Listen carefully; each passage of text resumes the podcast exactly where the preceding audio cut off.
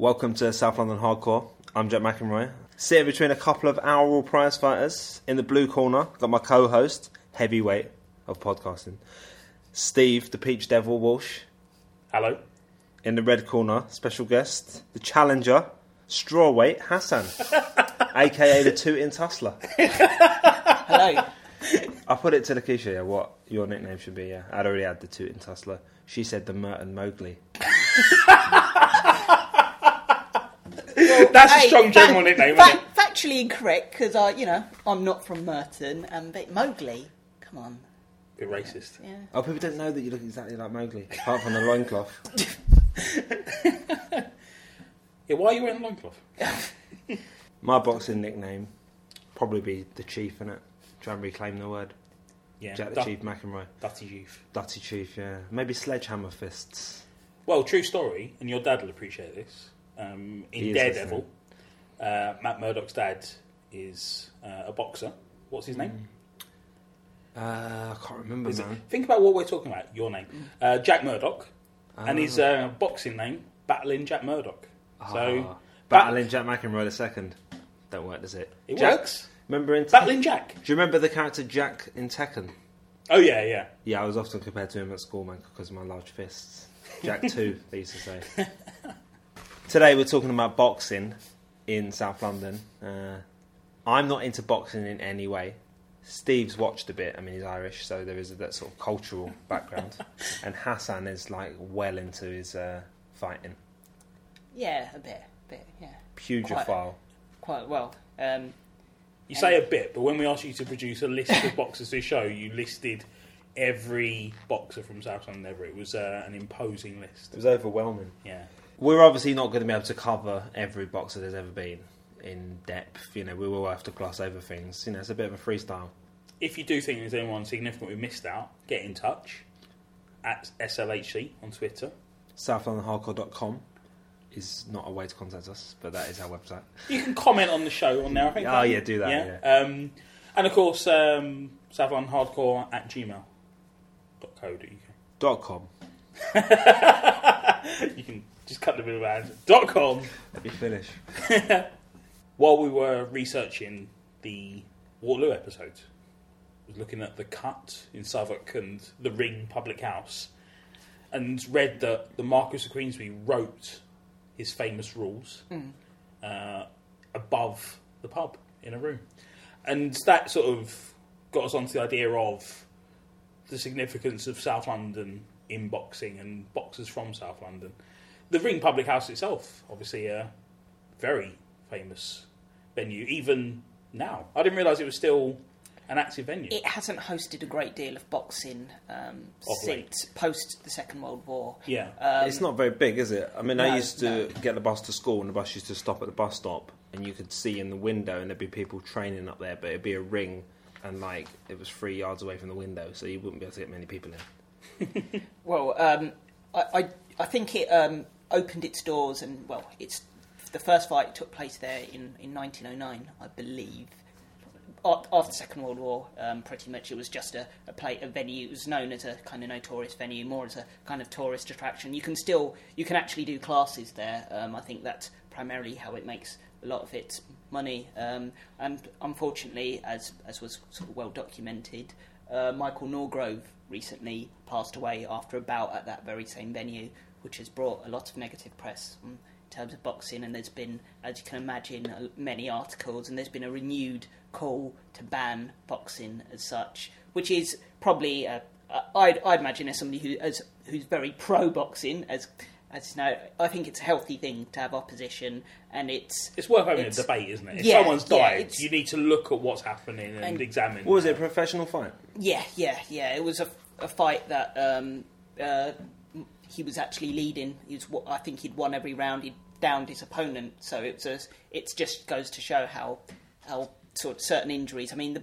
boxing British Boxing Board of uh, Control has really upped its game in terms of safe fighter safety. I think Britain is sort of very at the very top, um, especially po- what after what happened to Michael uh, Watson after his second bout with uh, with Chris. Is he the guy who's sort of um, disabled now? Yeah. he's he's Well, he's- He he's- ran a marathon he's- like he yeah, kind of Yeah, tiptoed it. He, Yeah. It's remark the the extent of his recovery is remarkable because he was to- he, he had been told by specialists that he'd never walk again. Yeah. he was in a coma for four months. Um, The treatment of him after his injuries was outrageous. Uh, he did not get oxygen. He was not seen by a doctor for about seven minutes. He was taken to a hospital which didn't have a neurosurgery department. You know, it was pretty scandalous the treatment of him. So it was a bit of a sort of Hillsborough moment. Well, it was a, it was a Watershed. landmark moment because he successfully uh, sued uh, the British Board of Control for a large While he was in a money. coma.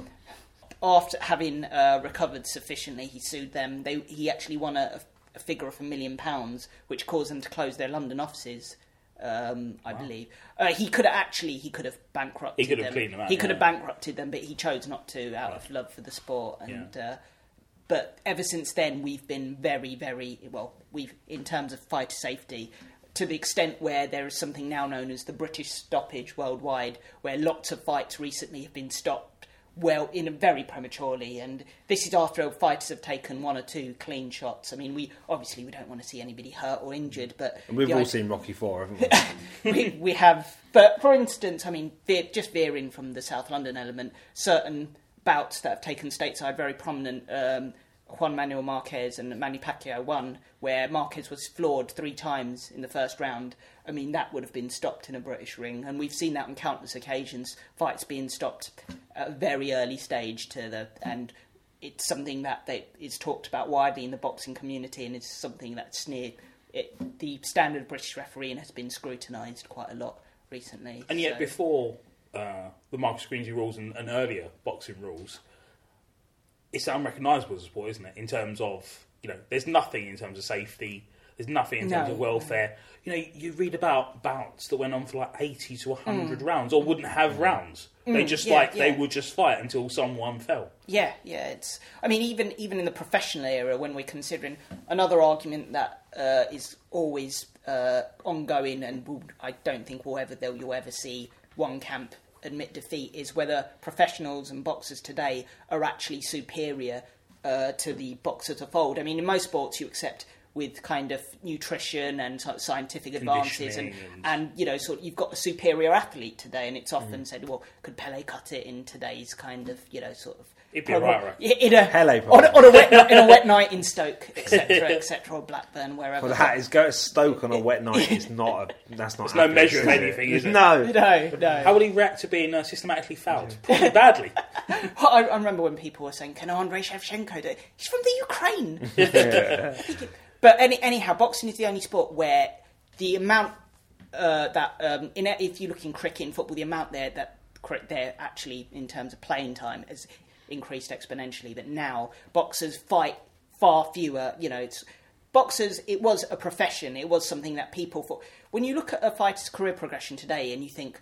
It's got a very. If you're a prospect, all right, you have five, ten fights against journeyman, then you'll fight for an area title, then a British title. There's, there's there's some sort of logic there. But previously, you look on box rec and you go, why is he fighting a guy who's six, eight, and one? And then you and he's he's lost. He's fought like three times in three weeks. Well, he needed to he needed to eat. That's that's Yeah, why you know. Sort There was no four month build up to Ex- uh, exactly. And just going over to get used to the uh, altitude. and think about back over. you, you see, there were fights that went twenty rounds. Sid Yeah. Smith, as such, I think his Yeah. bout against yeah, his first few bouts went twenty rounds, and it was even when uh, Bruno, who we'll talk about, uh, I'm sure in great depth, lost his fight uh, to Tim Witherspoon, which he was leading. It was it was a fifteen round fight. You Yeah, know, this which was in the eighties happened. exactly. Yeah. What is it now? Twelve. It's 12 now, and there are there are also the, the conditions have changed where you now have uh, sort of um, a 48 hour kind of well the, the the weigh-ins take place the day before the bout, so you have a sufficient period for fighters to rehydrate. So that's also changed. So. I, I, again, boxing is the only sport where they, they fight with less regularity, and the time the amount of time has diminished as well. So Probably enough. the biggest change in boxing from its earliest form to the form today. The Gloves. addition of gloves, yeah. Hmm. I mean, I, I was looking at bare knuckle fighters. I could only find one. What on your way here? South London. Out the bus window. Um, Dick Curtis, who was born in uh, 1802 and died in 1843. Not, yeah, quite brutal. quite young, uh, and died um, whilst uh, from injury sustained whilst sparring. Sparring. which is remarkable. You know, the idea You're not of supposed to get injured when you're sparring. No, Yeah. well, it depends. It Certain- can happen, but the idea of a fatal a fatal injury occurring Hmm. through sparring is, you know, impossible to imagine nowadays, isn't it? He was known as uh, the pet of the fancy, which is a wonderful nickname, isn't it? Yeah, big fan of boxing nicknames. I mean, as said earlier, I'm not a boxing fan. I do find it uh, a bit brutal. I mean, you mentioning someone dying in the ring recently, kind of. Uh, Well, first fatality, and so I know. it yeah, doesn't- exactly. It doesn't make it any no, better for, the, no, I know, for his but it's family. just not. or, yeah, I mean, it yeah. does, but it is a strong. I mean, people, more people have died playing football since then professionally. Yeah, yeah, yeah, it's actually incredible. Um, well, just eh, well, in terms of in Britain, obviously we're much.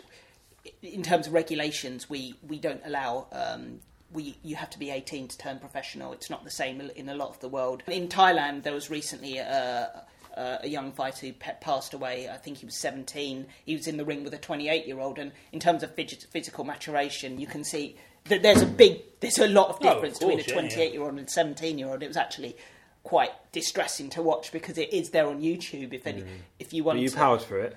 well, no, I- a lot of boxing fans um, can be. I, I don't want to be too critical, but No, they can go, man. We're not putting your last name on it. yeah, well, they can be downright childish Yeah. and moronic uh, because I'm sure one there's a lot of which sort is- of braying for blood as well. Kill him. I'm Yeah, sure you yeah. get that out from the side of the ring, man. Well, there was there, there was a quote where I, I, I'm probably going to completely mess it up, but here goes. Um, Float like a butterfly.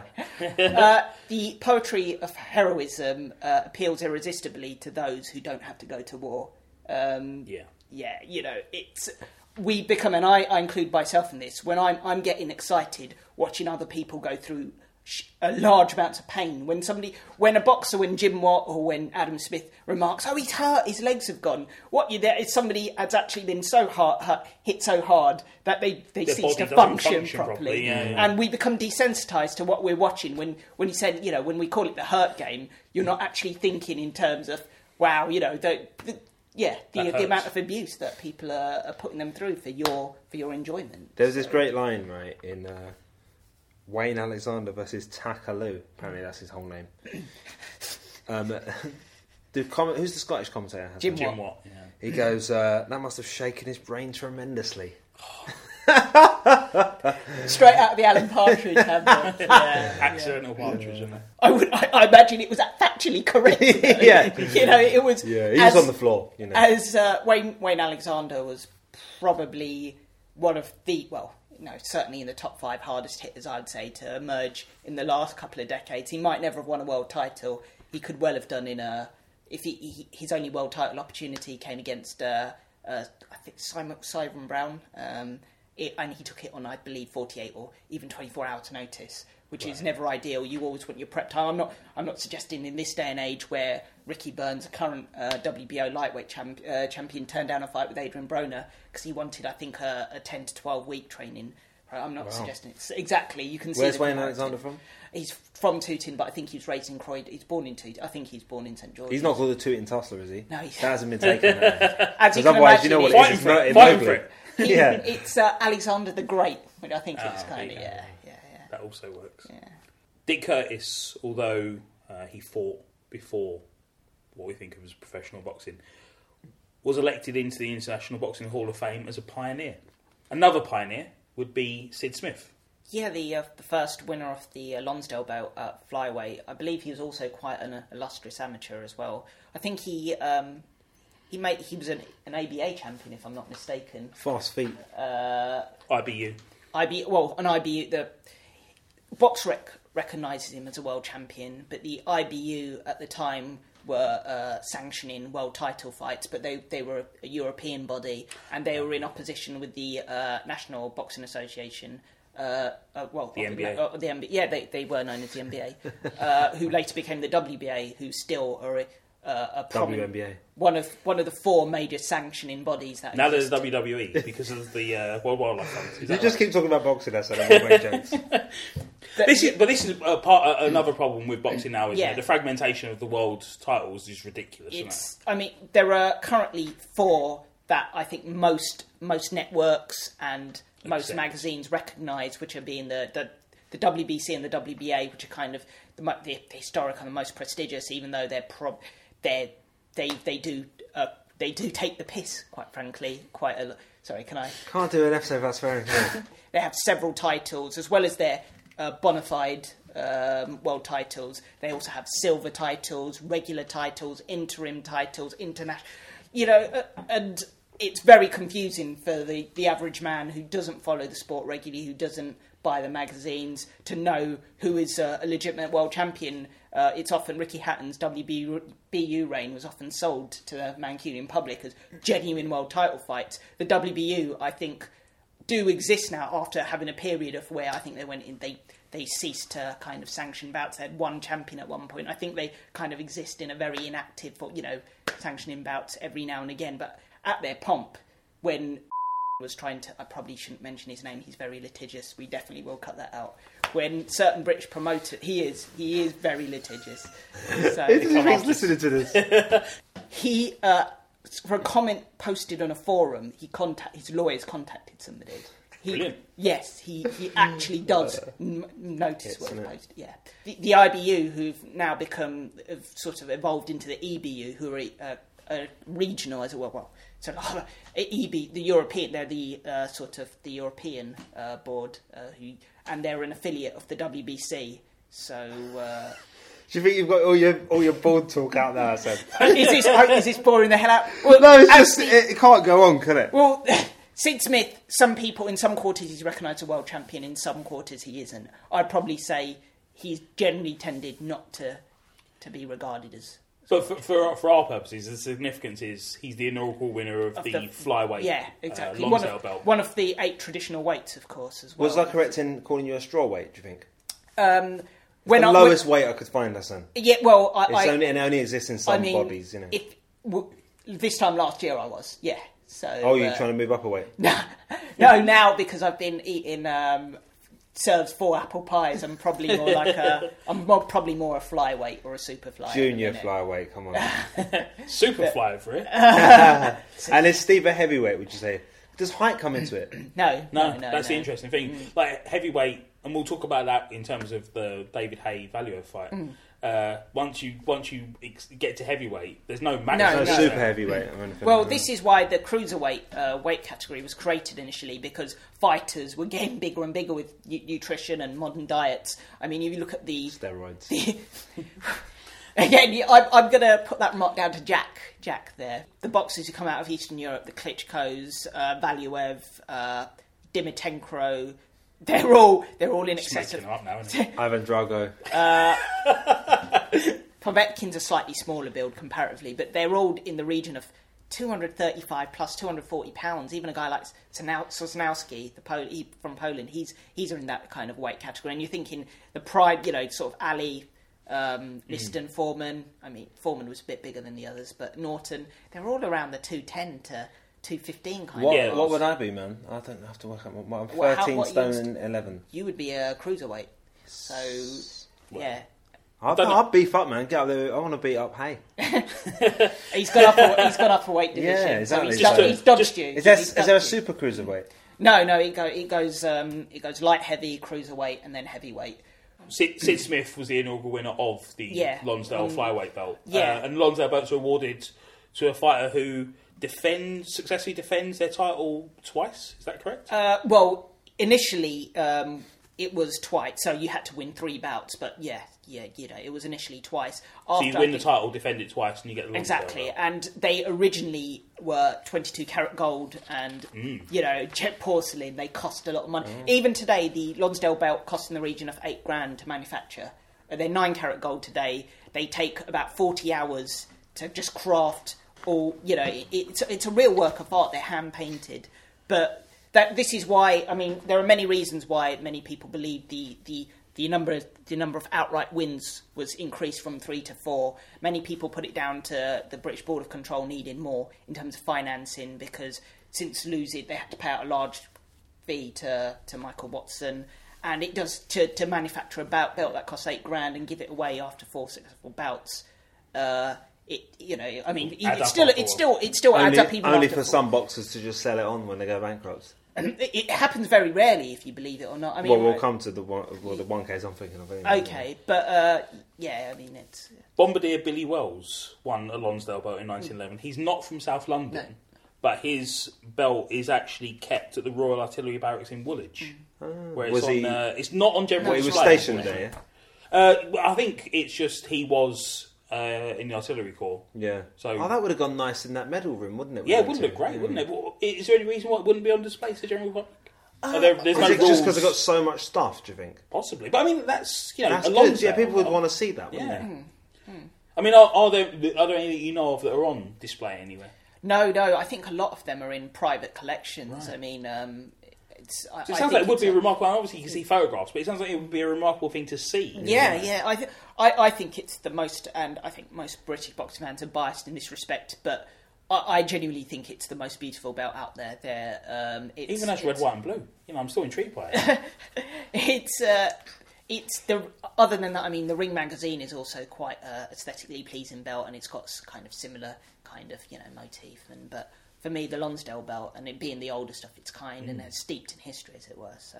Uh, I mean, um, they still, e- even now, as I said, now, nine carat, they still fetch a pretty penny when they're when the one when the odd one appears on eBay. You know, I think Randy Turpin's is that the one you were thinking of? No, it's for Henry Cooper. Okay, Ren- well, of course, Randy Turpin's went for twenty three grand, and it was uh, one of the one of the uh, Lonsdale belts issued by the BB uh, British Boxing Board of Control. so Control. a Lonsdale belt has turned up on eBay. Another winner of a Lonsdale belt, Matt Wells, From Walworth. From Shout Walworth. out, innit, to the Wolf crew. born in 1886, dies in 1953. 1914, world welterweight champion. So I jumped in there, he's going to say something else. That's right. Stitch him up in it. Uh, four consecutive ABA lightweight titles. That's, significant, that's- isn't it? That sounds like a lot. I mean, I, this thing I know so little I don't about know what boxing. these letters mean. No, but four consecutive. When you read that, you know that's Yeah, yeah, it's, that's something. Yeah, I mean, um, the record is ten, I believe. Uh, t- or in, fact, um, I might have, uh, I might be incorrect. It Oh, might yeah. be, it might. It's um, but that, to win to win four shows a level of dedication, and you don't often see it today because fighters often turn professional after um, just the one one. A lot. I mean. David Hayden even wasn't even a champion, for example. Frank Bruno turned professional after 21 amateur bouts. He was the youngest ever, at the time, youngest ever ABA winner. So you do not see that level of sort. You don't in Britain. You still see it in certain parts, like in the Ukraine, where you see professional amateurs. Who, I mean, I know it's a sort of, but you, you don't get that in Britain. Amateurism. You see, you see it. You see it, uh, as soon as somebody's 18, a sort of a prodigy, they'll turn. They'll turn. You, it's very rarely. David Price, I think, was a long term is a, as a long term amateur, but it's, it's yeah, it's pretty unique.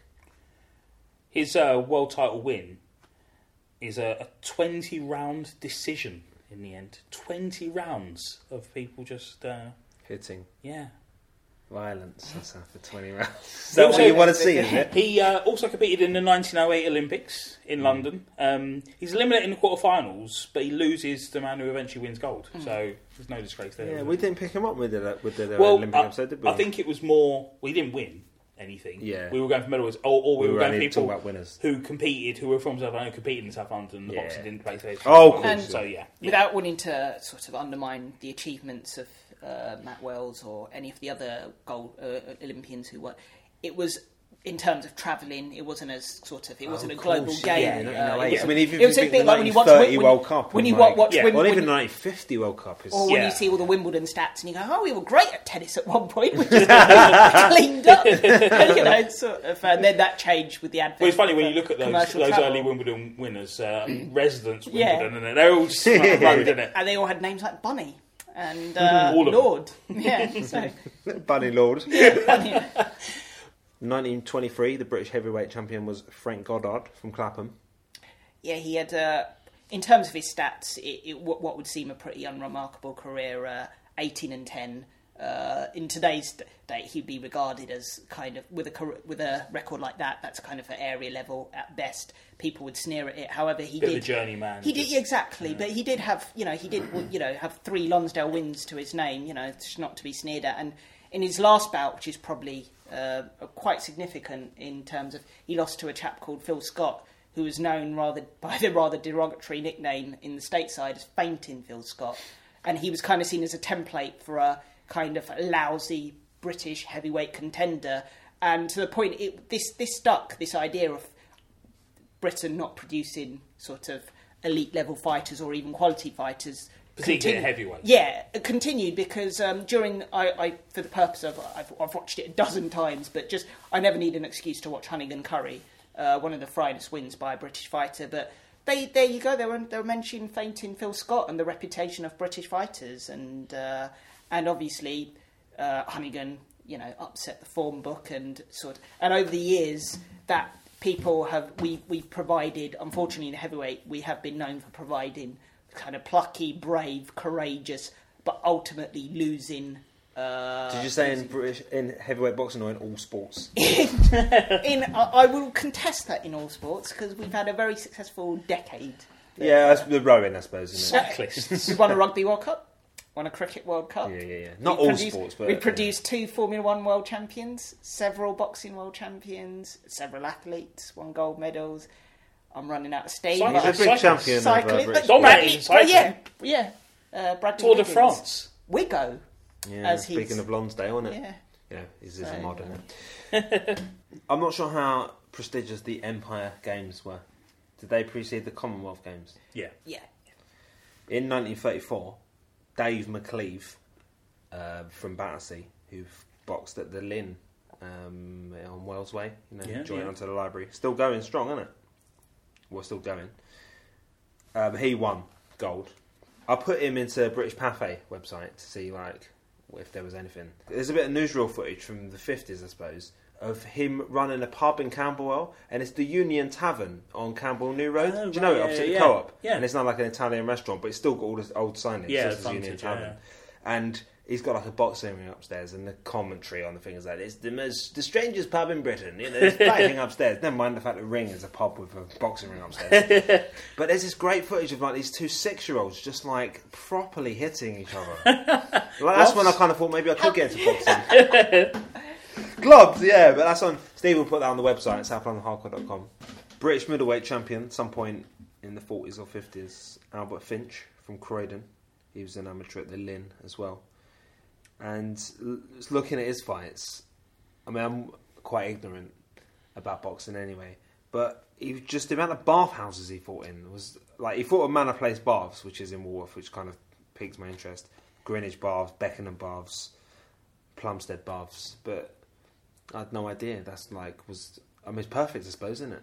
Yeah, because you've it's got, got showers in there. So. Yeah, exactly. You, and you've got the seating around it, haven't you? You've got the sort of observation point for uh, spectators. But yeah, it never occurred to me until looking at this how many, not obviously, uh, not today, but in the sort of uh, mid 20th century, how much was happening in swimming baths. Just, uh, uh, but I, I imagine it would have been uh, wrestling as well, wouldn't it? It would have been uh, the other thing. But um, looking at the sort of records of fighters from the time, it does seem like it was swimming baths, um, other sporting arenas. So you've got like the Streatham Ice Arena. But again, it's a similar setup, isn't it? You've got space in the middle and you've got seating around it. Selhurst Park, space in the middle, seating around it. That's the setup you need for a, a, a boxing ring, isn't Well, it? Well, David Haye's last fight was at West Ham's ground, wasn't it? Yeah, yeah. Um, It's a very like it's a movable. Feast. I think I think large uh, sections of Upton Park were uh, cordoned off though because I, there's no way I you know Yeah, like on match days, it can't sell out. Can um, Tarpaulin over the uh, seat. Uh, the Clapham Grand as well, which I never knew. you, you'll be surprised by what kind of venues we still have. There's there's still bouts at like the Tooting Leisure Centre, Right. and uh, leisure centres are still a, a popular for small hall shows. I mean, um, London, the, the primary primary venue in London is York Hall and Bethnal Green. That's kind of like the mecca. That's it's got a lot of history. It's a beautiful building.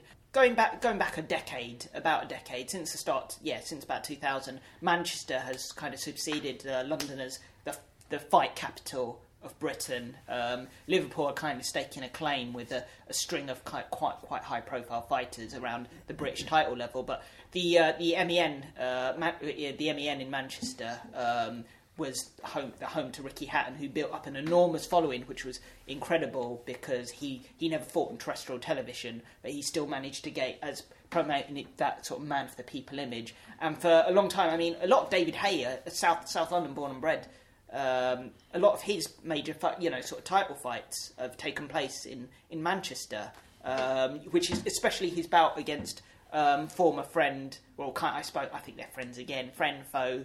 You know, they they fall out, they're friends, whatever. But they, against Audley Harrison, it was an all London bout taking place in Manchester. And that was that was even after he'd, he'd won his title, so you find that quite curious. And obviously, he's done that. He's he's a very commercially savvy man. He's looked at him and Adam Booth and their people have clearly looked at where they can make the most money and sell the most tickets, and they and they've decided. And that's clear, and that's that's why the O2 Arena suddenly, with the emergence of Eddie Hearn, um, Barry's son, and Matchroom, they they really they after having been had quite a few high profile fights in the 80s and 90s, they kind of tailed off, but.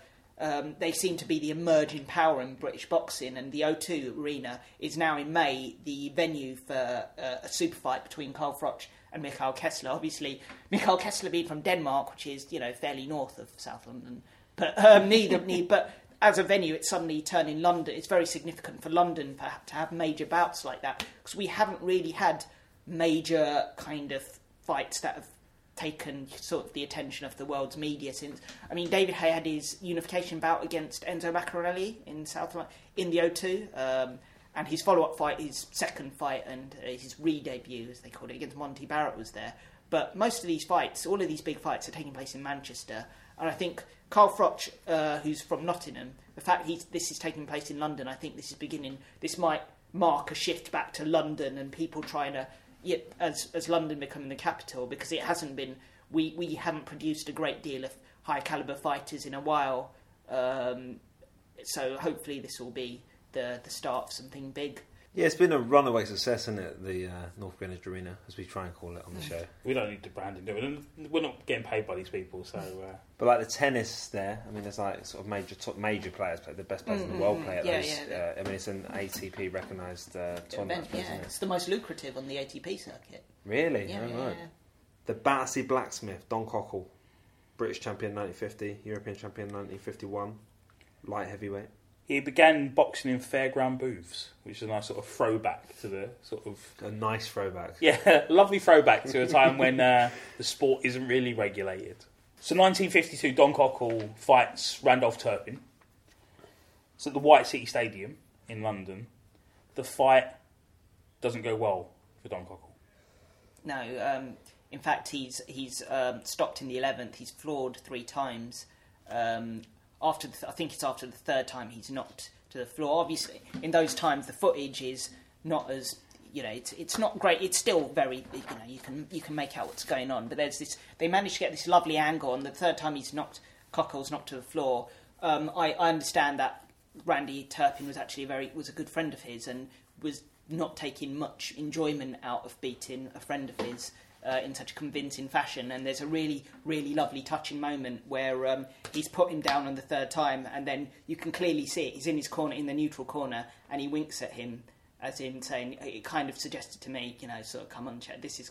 You know, sort of, it's nearly over. It's sort of, yeah, you know, sort of. The minute the fight was actually called, you know, sort of, the Cockell remonstrates at the conclusion of the fight, and Turpin goes up to him and kind of consoles him and sort of echoes of uh, Ayers Rigby, yeah. Yeah. But obviously, though they they were friends, and Turpin was somebody who lived a very troubled life. Uh, obviously, I mean, committed suicide in '66, but it's very his story is a very sad one, but it's very it is highly relevant because, of course, he um, he defeated um, former British champion Albert Finch. He took his title, and um, he he has probably the greatest win by any British fighter of any period against Sugar Ray Robinson. Sugar Ray Robinson, by most classicists, known as the regarded as the greatest fighter of all time, and one of our own beat him over 15 rounds.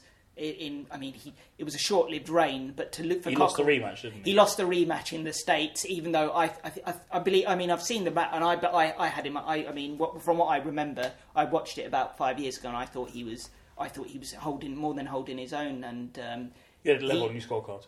I no, I, I mean, he Do you do a scorecard when you watch boxing?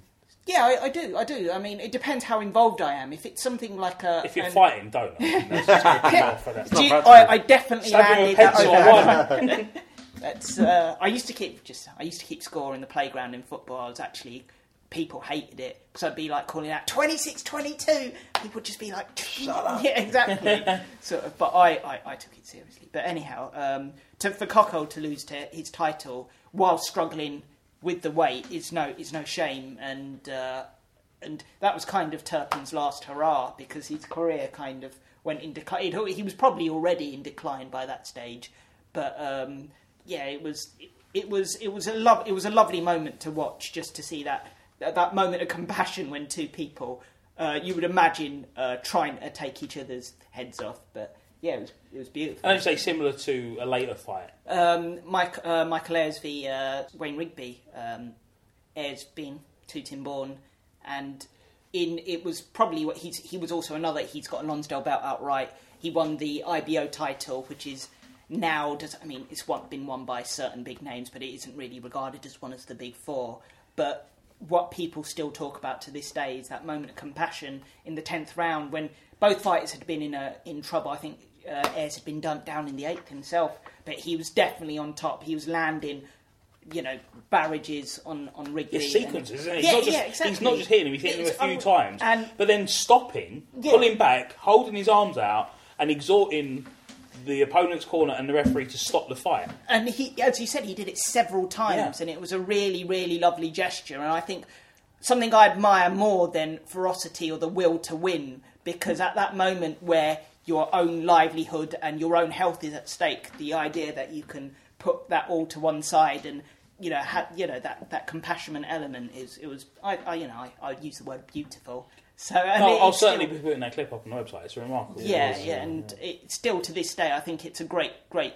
To his credit, I mean, you don't see it often. I can remember recently um, Tyson Fury and Martin Rogan showing similar compassion um, in refusing to hit opponents who were in no position. Uh, but you, I mean, just to, for example, it's not unusual to see sort of sort of opponents wailing in, in boxing, yeah. and especially I know it's not a, not not a, bo- it's in mixed martial arts. You Yeah. you often see unconscious opponents downed who have already the fight's been called off, and you see them being struck several times. Really? Michael Michael Bisping, most famously, he'd got under Dan Henderson's skin. Henderson knocked him out clean with one shot, and then leapt on him and then punched him in the face while he was unconscious. And Henderson is somebody I had said. Is this why has a- people, uh, why UFC and stuff is just so is growing in popularity so much because people It's actually stagnated after. Has it after- in the last like couple of years? Yeah, yeah. After Okay. you know, but Chuck Liddell. he, he certainly was a, a, a foremost exponent, yeah. But um, after, because it, if you look at it, what in terms of viewing figures, what it was coming from, the, the gains that it could make on boxing and all other sports. I mean, Dana White, um, the UFC's kind of main kind of mouthpiece. Uh, Is he like the Vince McMahon?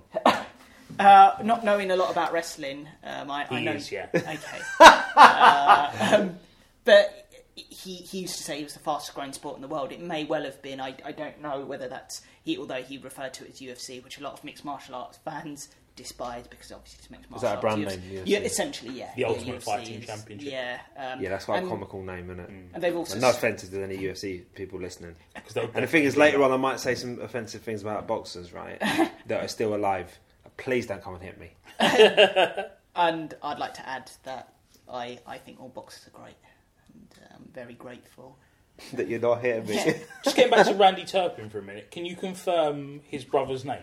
yeah. it's Dick. Dick.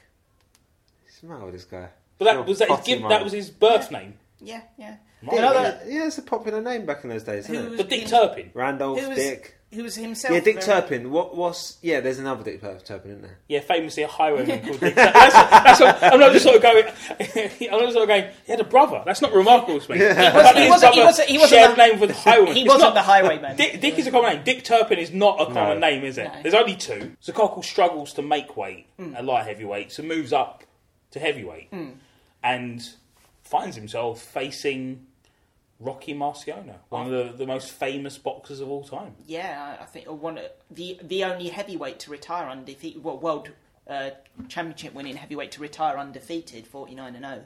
Um, wow, Yeah, it's not bad, is it? that's extraordinary. Yeah, especially in that era uh, where What an I era mean- that was.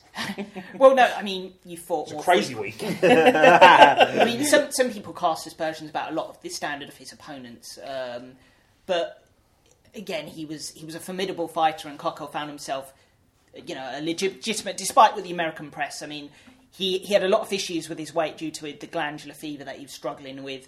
I mean, I read reports where it said, it, you know, the, the, he was far removed from the chiselled light heavyweight who had uh, who who had won British and European titles, and now, I mean, it was brought up that he was podgy and he was derided as a, as another no hoper, and the criticisms were quite, as as usual from the American press, quite scandalous. Um, he found himself on a seven fight winning streak, including a win over Tommy, Welshman Tommy Farr, who uh, was again one of the great British heavyweights at that time, very much past his best. As is usual in this game, you never you never seemingly get two fighters at their peak who enter the ring. Uh, there's always one who's on the decline who has some kind of issue. But after a seven fight winning streak, he found himself, unfortunately for him, fighting Rocky Marciano. You sent me a great article, Hassan, by Bud Schulberg, who's sort of renowned as one of the greatest sports writers of all time, and he and he wrote on the waterfront. You know, on top of that, did you read the article, Steve? As well? No. no. Did you read it? Didn't you? Obviously, before you sent it to me. He describe um, Bud Schulberg describes him as a dogged tub of fat and um, an ox-legged, resolute fat man.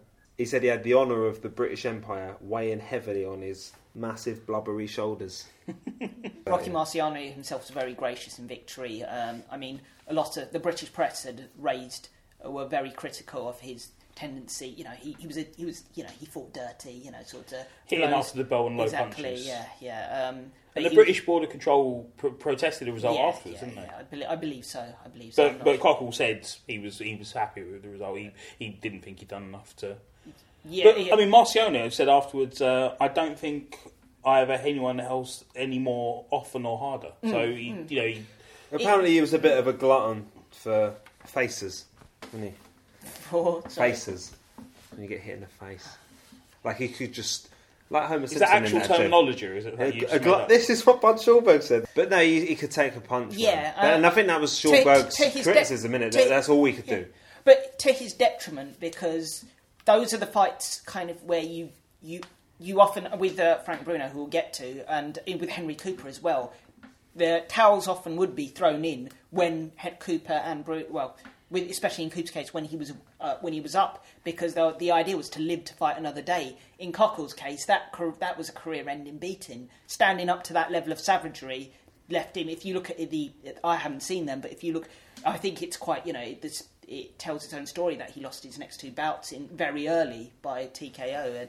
And we, I mean, I think it still happens to this day where you see one courageous effort, but after that, the fighter is ruined forevermore because of the amount of punishment they've taken. So, Well, his, his final fight's a year later, um, and obviously he, he loses and retires.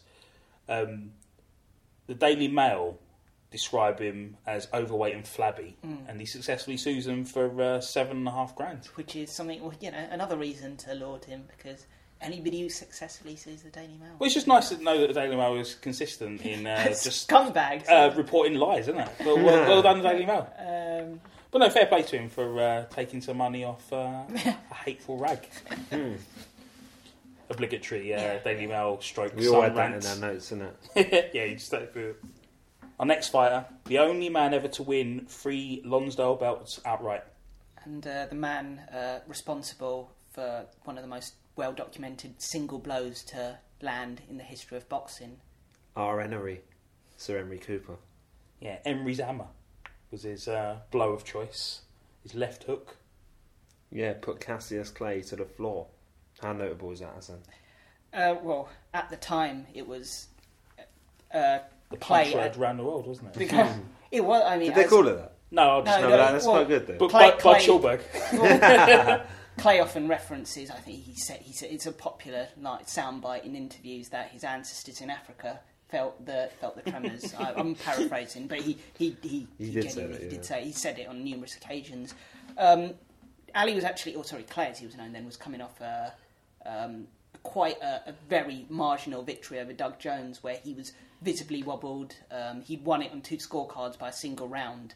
But prior to that, and that was one of the first times in a while, I think uh, he'd won he'd, something like 12 on the trot, where he'd predicted the round, which is obviously a very risky game. Um, and that was against Jones, he hadn't managed to do so. And in the build up, um, his kind of you know sort of brash personality hadn't endeared himself to the British population.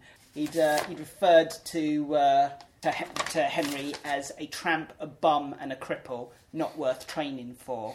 Uh, In one sentence, I was he's a tramp, Yeah. a bum, a cripple. and and Hen- Henry was your typical kind of you know sort of gentleman. He was a very kind of outside the ring. He was a very relaxed, demure character. He he didn't indulge in that kind of thing, and he's he's very he's often said that You can't imagine trash talking, can you? No, no, no. It was, uh, and it, it wasn't the done thing. And he'd he'd even and, uh, Clay had riled the crowd even more by coming to the ring in a robe and a mock kind of crown that was found in some props department somewhere. and he, you know, he they they were baying for blood. Uh, Was it Wembley? Yeah, I, I, I, Yeah, Wembley yeah. Stadium in Yeah, because uh, the, the rematch was at Highbury. The, re- the right, world yeah. title fight Yeah. was at Highbury. Yeah, so. Yeah, because the first time they fight, is a non-title. Yeah, uh, it's a ten rounder. Yeah, it's it's it's essentially a marking time bout for Ali, who's waiting to for to fight um, for the world heavyweight title, and um, And um, the, thing, the interesting thing is, you know, uh, uh, Clay is saying he's a bum, he's a tramp, he's not worth training for. Cooper doesn't have a trainer for this fight, does he? He's training himself. yeah, well, yeah, he used to. I mean, him and him and George, George often would take up after George's career. I believe sort of took responsibility for a, a lot. I could be I could be wrong on that, but I, I That's remarkable, isn't it? Someone at that sort of level to be competing without. Uh, you know, we, we think, uh, as you say, nowadays in terms of training camps and teams and. But and, and he had he'd got himself into remarkable shape as well. Um, it's famously, I mean, he's it's it's been well documented that he was barely over the light heavyweight limit. He trained so hard. He was actually weighing in. He didn't at the weigh-in. He was holding a weight in his right hand, and I believe he had lead in his boots. yeah, uh, to, Cooper, to- Cooper claimed he had lead in Yeah. his boots to make weight. um, So no, strictly not, not, not, to, not to make weight. It was the fact that he didn't want to give uh, Clay a psychological advantage because he was coming in under 13 stone. Ah, so, um, as I said, I think the light heavyweight is 100, yeah, Do 175 they check their boots now? Uh, you, They don't you do don't they? know. You essentially Just down your pants, man. Essentially, not even that sometimes. No. But when you when you when you when you don't make weight, Now he's intrigued. no, you don't see. I've seen like Mike Tyson opening his pants, no. but If, not. if you if you're over the limit by a few ounces, they do. They've been known to. what like behind the People will- curtain? Yeah, they hold the Yeah. towel up and you. They get, will you strip get off. started. Really? Yeah, yeah. Well, it's quite saucy, isn't it, boxing? At the weigh-in, he'd uh, he'd lead in his boots and he had a weight in his right hand, and he said it managed to add six pounds. So See, lead in the boots you can understand as a ruse, but carrying a weight in your hands. What's that in your Ig- hand? Ignore this. Nothing. What's that? Ignore this. Nothing. Do you know what to put it down? Because uh, This we're, is weighing, really we're light. weighing you now. This is the bit where we weigh how much you weigh, not Yeah. stuff you're carrying. This is polystyrene. Don't weigh anything. well, he was he was a um, he he had he was a two time uh, ABA light heavyweight champ. Um, that he had fought that uh, he had fought that weight class before, and in fact, this is another very valid point that in today's in today's uh, boxing world, with the with the newly formed cruiserweight division, uh, barely you know three decades old or whatever it is, um, he would definitely would not be a heavyweight. He would, you know, he would comfortably come. The cruiserweight limit has changed since its existence. The cruiser, when it was first introduced, it was 190 pounds. It's now 14 stone four, 200 pounds. So Henry Cooper would come in way, way below. well, as you say, you, you said earlier, what we consider a heavyweight nowadays and what was a heavyweight traditionally. Yeah. Heavyweight traditionally were, uh, uh, you know, Ali and, and Cooper. They Yeah, were yeah, mobile. That yeah, was part yeah, of it. They were, yeah. they, you know, quick on their feet, but also had power. Whereas today, it's a power game, isn't it? Yeah, well, it's. uh, I mean, a lot of people because they're. I mean, boxers are just much larger in all dimensions. I mean, Valuev at seven two. I mean, he isn't the. Yeah, I mean, boxer. he's. well, no, I mean, I mean, you know, he's or or even better. Does he punch people like downwards on their top of their head? well, there was that, that crazy moment a few years ago, well, a good few years ago now, where uh, Butterbean was, Yeah, uh, you know, he was Although essentially a he was- carny act. Yeah, wasn't he's a, he was a side show, kind of side show freak, you know, Yeah. carnival act. Well, Yeah, How yeah. big was he? It was He wasn't more big; Of, he was round. yeah, he was a, a beast. Um, he A was. He was essentially just uh, yeah. Uh, Yeah. And the idea was, but the- He's what's known as a club fighter. Yeah, Yeah. yeah, yeah. Um, and but you've got the, the Klitschko's, of course, at six six six seven, and they, our very own David Price and Tyson Fury, who's um, they're all they're heavyweights these days. I mean, people often refer to how undersized David Haye is. He's he's been. I mean, his ideal weight is around 270. He's come in as heavy as about 216, 217.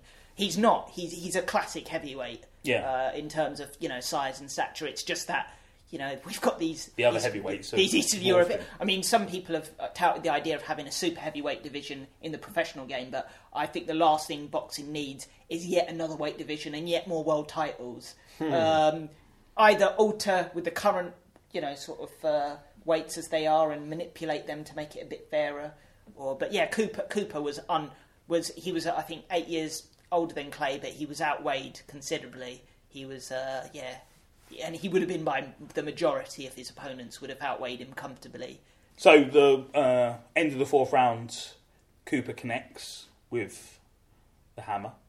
Yeah. Clay looks like he's going down, but uh, catches his arm on the ropes. That's Well, no, he's, he he does the ropes keep him up Right. essentially. Yeah, yeah. I mean, he was gone. I mean, Cooper often refers to the fact that if he'd caught him centre ring, he don't he doesn't think that Ali, uh, Clay, as it were, then uh, as he was then, wouldn't have been able to rise. But the, I think that's slightly um, not the way. I mean, obviously he's looking at it from the perspective of the could have what the what ifs, but I don't think Clay would have been caught if he wasn't on the ropes. Um, I think Dundee kind of yeah sort of describes as uh, Cooper kind of throwing the left out there and Clay instinctively moving away from what he perceived would be the right hand, which is obviously taking him on to Ali's uh, sorry onto Cooper Henry's Henry's hammer, uh, which connects pretty flush on the side of his jaw, and he is gone. You see it, and he is. And the thing is, he'd. Uh, I mean, Ali had a problem. Uh, sorry, I keep Clay Ali. Well, You know I'll- what? I'll- I just can't believe Steve hasn't done a. I'm- his I'm mama holding called him on Clay. I was shocked. It's- I did my notes. because, I Steve mean, to do it's- his mama it's- called him Clay. Well, I, I thought it was too obvious. I've done it in every episode. but Hassan, his mother called him Clay. You can call him Clay. Okay, he was a, a certain part left the left hook. It landed on him with great frequency throughout his career, which is strange for somebody who was such a kind of very you know defensive master and somebody who was well. He, he was involved in a fair amount of wars, but it was no, it was something of an Achilles heel that punch for him. It was something that landed with great. Yeah, so much of his career was based around not getting hit, wasn't it? That was yeah, although I mean he was uh, in a, he was in a he was in a lot. I mean, I think he, he it was it was his kind of macho kind of machismo which led him to be embroiled in wars where again he could he could dance as he was as he as he did after. I mean, as he did once he recovered, but well well before he got to the period where he recovered, of course, is that um, he kind of the referee continues the count as is the right thing to do because you still have to beat the but you cannot be saved by the bell. Uh, and he managed to rise, you know, with the aid of the ropes. He uh, sort of staggers back to his corner, and uh, Well, he does, uh, according to reports, he doesn't stagger back to his corner. He's Dundee by, yeah, carries him back to his corner, which Yeah. stra- uh, immediately uh, Yeah. is a violation of rules and should end the fight, strictly speaking. well, I, I mean, The thing is, Dundee has embellished his role quite significantly. Um, he's in. I mean, I've read his uh, his his biography, and uh, he explicitly states that he, you know, sort of, and he he doesn't apologise. Um, that there was a, a split seam in Ali's glove, which he'd noticed at the start of the fight, and which he had uh, manipulated uh, by sticking his thumb into it and making the wide uh, a full blown uh, uh, the So he tears the, it a, te- a tear. Uh, Brings the referee's attention exactly to that, you know, that we need to replace the. the gloves, and now this is where things get. You know, a, a lot of people say he didn't. Uh, some people say, you know, Frank. I think a few people have said he he didn't actually tamper with the gloves. It's just Dundee embellishing his role. You know, but he also admits using smelling salts, which is another. exactly, uh, which had been um, which had been banned in British boxing rings at that time. It was it was, uh, and although having said that, Bruno himself was administered a couple of dec- a couple of decades later smelling salts. I think, um, yeah, in a couple of his bouts as well, where he'd uh, sort of uh, where he'd been sort of shaken up. So, but he's he's in his corner, and um, the, he draws the attention to the fact that these gloves need replacing. But here's where it gets the, the kind of the myth grows, where Ali has had several minutes in between uh, in between rounds to recover. Some people said he even changed gloves. That never happened. I think I believe. There was a call for a change of gloves, but they didn't even arrive ringside until the bout was over. Until so, um, he got. I believe a lot of people, including um, including um, biographers of Cooper, have timed it in the archives, and it's come to a minute and around a minute and six seconds. So six seconds. He got six seconds extra to recover, basically. But wasn't there uh, uh, an argument? I mean, Cooper claimed it was between three and five minutes, Yeah, yeah. and uh, basically the footage has been edited to make it appear. No, I, I mean there, there has been Looped. well, uh, cut rather rather than Okay. yeah, rather than having f- three to five minutes of him receiving treatment. This- there is, as you say, Yeah, I mean, but I mean, I mean, um, his own his own biographers have kind of stated that he's been he's been led to believe, and it's kind of you know when you're in the Oh, in the middle heat of of, the yeah. battle, He's not looking and, at- and Dundee, even though he said he even though he admits his role in this whole affair, he said it was only it was bet it was just a handful of seconds, and it was just you know sort of he doesn't apologise. He refers to his gamesmanship. He doesn't you know sort of he thinks he did. He even says that Henry said to him he he would expect it from the same from his own corner. So uh, um, yeah, it's it's it, again it was it was a significant blow, and it is a case of what would have happened if he had landed it earlier. Um, could he he he prided himself on his finishing ability to get his man out of there. So um, I mean, we'll never know. He lost he lost the round. He I mean, uh, famous obviously Richard Burton was ringside. Uh, Willing him on, I think he shouted, "Yeah!" Apparently, uh, Come on, Henry. Oh, it was yeah uh, from I'm not sure part sure what part of Wales that, uh, that's well there, but, Pembrokeshire. uh, but uh, and apparently Elizabeth Taylor couldn't bring herself to couldn't bring herself to watch, and um, but as as was uh, as well known, his his Cooper's Achilles heel was his uh, paper thin skin. He, he, it'd been noted it cost him. He had, he's got 14 losses on his uh, on his ledger, and when you look at the stats, it will say eight eight by way of knockout, but that doesn't tell the whole story because many of those bouts. Uh, te- where It's a own technical corner- knockout, Exactly, yeah. his He can't cornerstone. continue He's because- been he's been up winning on the cards. I mean, there are very few people who've rendered him unconscious. Uh, Ingemar Johansson with his Hammer of Thor. Uh, Oh wow, that's better than Henry's hammer, isn't it? It's cheating, isn't it? yeah, you got divine and, uh, uh, and um, an old po- uh, his old opponent uh, Folly and can't remember. Uh, well, how can I say? Floyd Patterson? Floyd Patterson um, really, Pretty really. boy. Uh, you, yes, uh, if you want, if you, he was alright. if yeah, you know, not my type, Jack. But, uh, I read in the boxing encyclopedia about one of his fights. Cooper's vulnerable eyebrows let him down as they often did, which was extraordinary for someone who doesn't know anything about boxing. Well, I think um, Dundee uh, remarked that he had. Uh, they knew, th- as despite of his, you know, sort of his attacking prowess, that they knew he had tissue thin skin as brittle as a fifty-year-old coat of paint. That's how uh, Dundee describes it.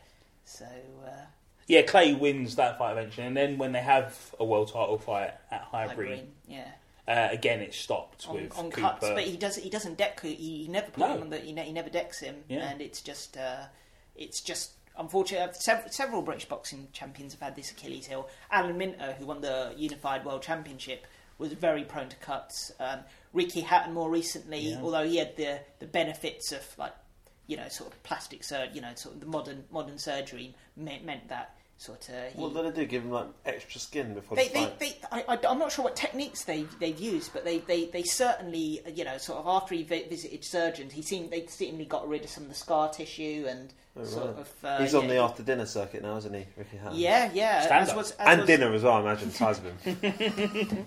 He, uh, I'll wait. Yeah, do me a plate, obviously. I've got a signed Ricky Hatton glove, and uh, for some reason, yeah, I bought, I bought, I got several signed autobiographies, and um, they, uh, they, the, guy, well, the, but I wanted to get another book signed, and the guy who was with it, his PR man said, um, he, I wanted to get my glove signed, sorry, and he said you can only get your glove signed if you get another book. And I was like, oh God, so I've already, I've already got both of his books in hardback, yeah, and I've got, you know, and so I picked it up and it's fine, and I got him to sign it, and uh, get back on the shelf. and uh, he was like, he, uh, he, he- he was like, who do you want it to? Because he was dead. He, he, he wanted to he wanted to de- he wanted to dedicate the the mitt, and with good reason because you know people would probably Yeah, say- sell it, I don't I don't yeah. I don't mind it. As I said, I've always want I, what I you know I, my, You want them and for you. yeah exactly. So and the two uh, in Tussler from Ricky the Hat I, I already I, That's his nickname, isn't it? he, he, did, he signed it Ricky the Mitt Man. Uh, Did he? Yeah, he did. And Uh, and he's doing stand-up comedy now. Henry Cooper was born in Lambeth, grew up on Bellingham Estate in Lewisham, went to Atherley Road School, uh, used to rescue golf balls on Beckenham, uh, one of his early jobs, boxed at Eltham Amateur Boxing Club, practiced at the Thomas a Beckett in uh, on the Old Kent Road. After boxing, you know, some good and some bad in there. The first celebrity endorser of the Anti-Nazi League. He went bankrupt though, didn't he? Basically, well, he'd certainly lost a lot of money. He had to sell his Lonsdale belts. We're going to talk about the McKenzie family next, and it's interesting there to note that with the older brothers, they're born in Jamaica and move over to London, and then the younger brother, uh, Duke McKenzie, is born in Croydon. So you've got this transition transition with the next generation of British boxers who are largely from Afro Caribbean immigrant stock. Everyone we've talked about up to this point is white, and almost everyone we talk about after this point is black. Duke, in particular, uh, rose to prominence. He still holds the record of uh, being the only British boxer to win uh, world titles at three different weights. Um, there are several two-weight champions, but he's the only three-weight champion. Some people might point out that the WBO titles he won at bantam and super bantamweight were they were fringe titles at the time. Um, it was they they were seen as kind of uh, you know sort of lesser titles. They weren't at once even even after Duke McKenzie had been and gone. Um, the WBA famously didn't allow. Um, I think Naseem Hamed to fight Vasquez. Uh, they didn't like, they didn't allow it to be a, a unification title for the WBA and WBO titles. That's how little in like. But it's in retrospectively, people he's still labelled a three weight world champion. I think that's fair. He was never what you'd call the man at the weight. He was never a dominant figure, but he was. You know, his his credentials speak for themselves. Um, uh, titles, as I said, uh, flyweight, bantamweight, and super bantamweight. Probably the most two significant, two of his most significant bouts were bought against uh, opposition from the United Kingdom. I'll say diplomatically because Dave Boy McAuley is obviously from Northern Ireland, um, and I, am sure he regards himself as Irish, if I'm not mistaken. But yeah, he he surrendered his IBF title in what would I believe his first defence. I might have got that wrong, but um, he again. I mean, it's not surprising he he cited weight weight making weight uh, as a sort of as issues as, as to why he wasn't quite on top form. But his most significant bout would have been his um, his bout um, against Charlie Magri, which was actually a British and European. It wasn't a world title fight, but Charlie. It was one of those typical passing of the torch kind of bouts. It was what turned out to be Magri's final bout, and Magri himself had been uh, a world champion, um, one of what Britain's first champion at flyweight for quite some time. Um, and, it, and Magri was the man uh, his way, uh, wasn't he? he well, was... yeah, I mean, he was a British Commonwealth European and he was a WBC champion. Um, he was also an ABA champion. He was also a very fine fighter. Um, and it was, again, these, these things. And funny enough, he also holds a record. Well, one, he's one of two people, I believe, who were awarded a Lonsdale belt without actually making the uh, required defences because there wasn't sufficient opposition. So he was it, himself and Junior Witter, I believe, were two boxers who've won the title in that way. But um, again, you you see it now and again, and it, it's kind of uh, that that kind of bout marked Duke McKenzie as ascendancy. Um, his uh, his career, I suppose, he's he's somebody who doesn't get mentioned in the kind of higher echelons of great British boxers. When you see the top tens and top twenty lists drawn up, you don't really see his name featuring prominently. That doesn't mean to say he wasn't a world class uh, pugilist. Uh, but he's probably primarily known to this day as, uh, as, as a colour commentator. He's well loved on the on the forums, which is you know it's not common. Uh, they're, they're pretty vicious. They can be pretty vicious. Jim Watt comes in for a hell of a lot of criticism, but Duke they'll love us, I reckon. Duke McKenzie's uh, kind of uh, line is his legs have gone and he's he's known to be very excitable. Basically, he often he often sort of uh, he often focuses on when a sort of a, a, fighter seems to be out on his legs. And but yeah, he's he, he's he's genuinely like a lovely. But when they say you couldn't meet a nicer guy outside a ring, you know, sort of often you'll hear it against slightly dubious characters. But um, he's not yeah. that kind of boxer. he's he's one of those people who. And what I do admire about him though is that he isn't. A fo- some some some some commentators they get onto a kind of thread. There's a pattern, and despite what's going on in the ring, they'll state the contrary. You're you're you're watching one fight, but they'll be focusing on one box and they'll be blind. Uh, Duke McKenzie, rather sort of controversially had Joe Calzaghe losing to Bernard Hopkins, and that was not a view taken by a lot of pundits and even the Americans who uh, Calzaghe, Bernard Hopkins had upset a lot of people with some of the racial nature of some of the comments he had made, uh, mimicking um, Alan Minter from uh, a while back. I won't.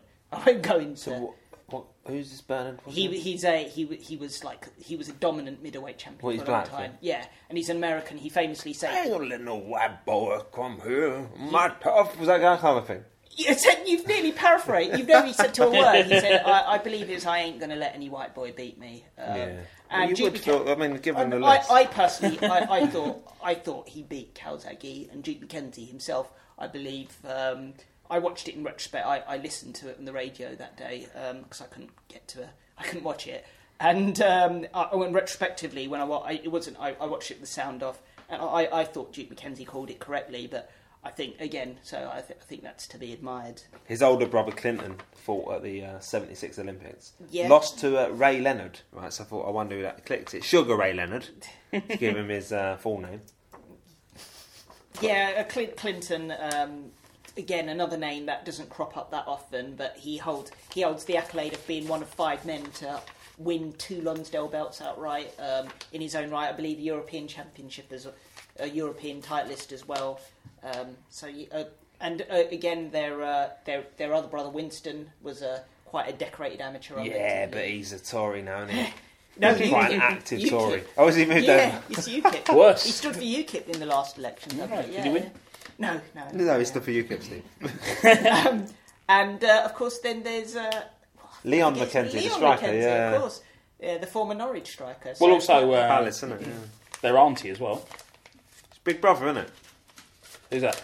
No, no, she's uh, a doc- angel.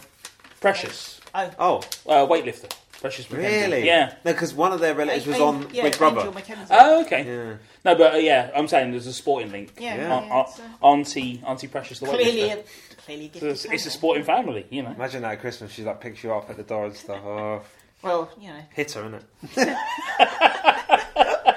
are we?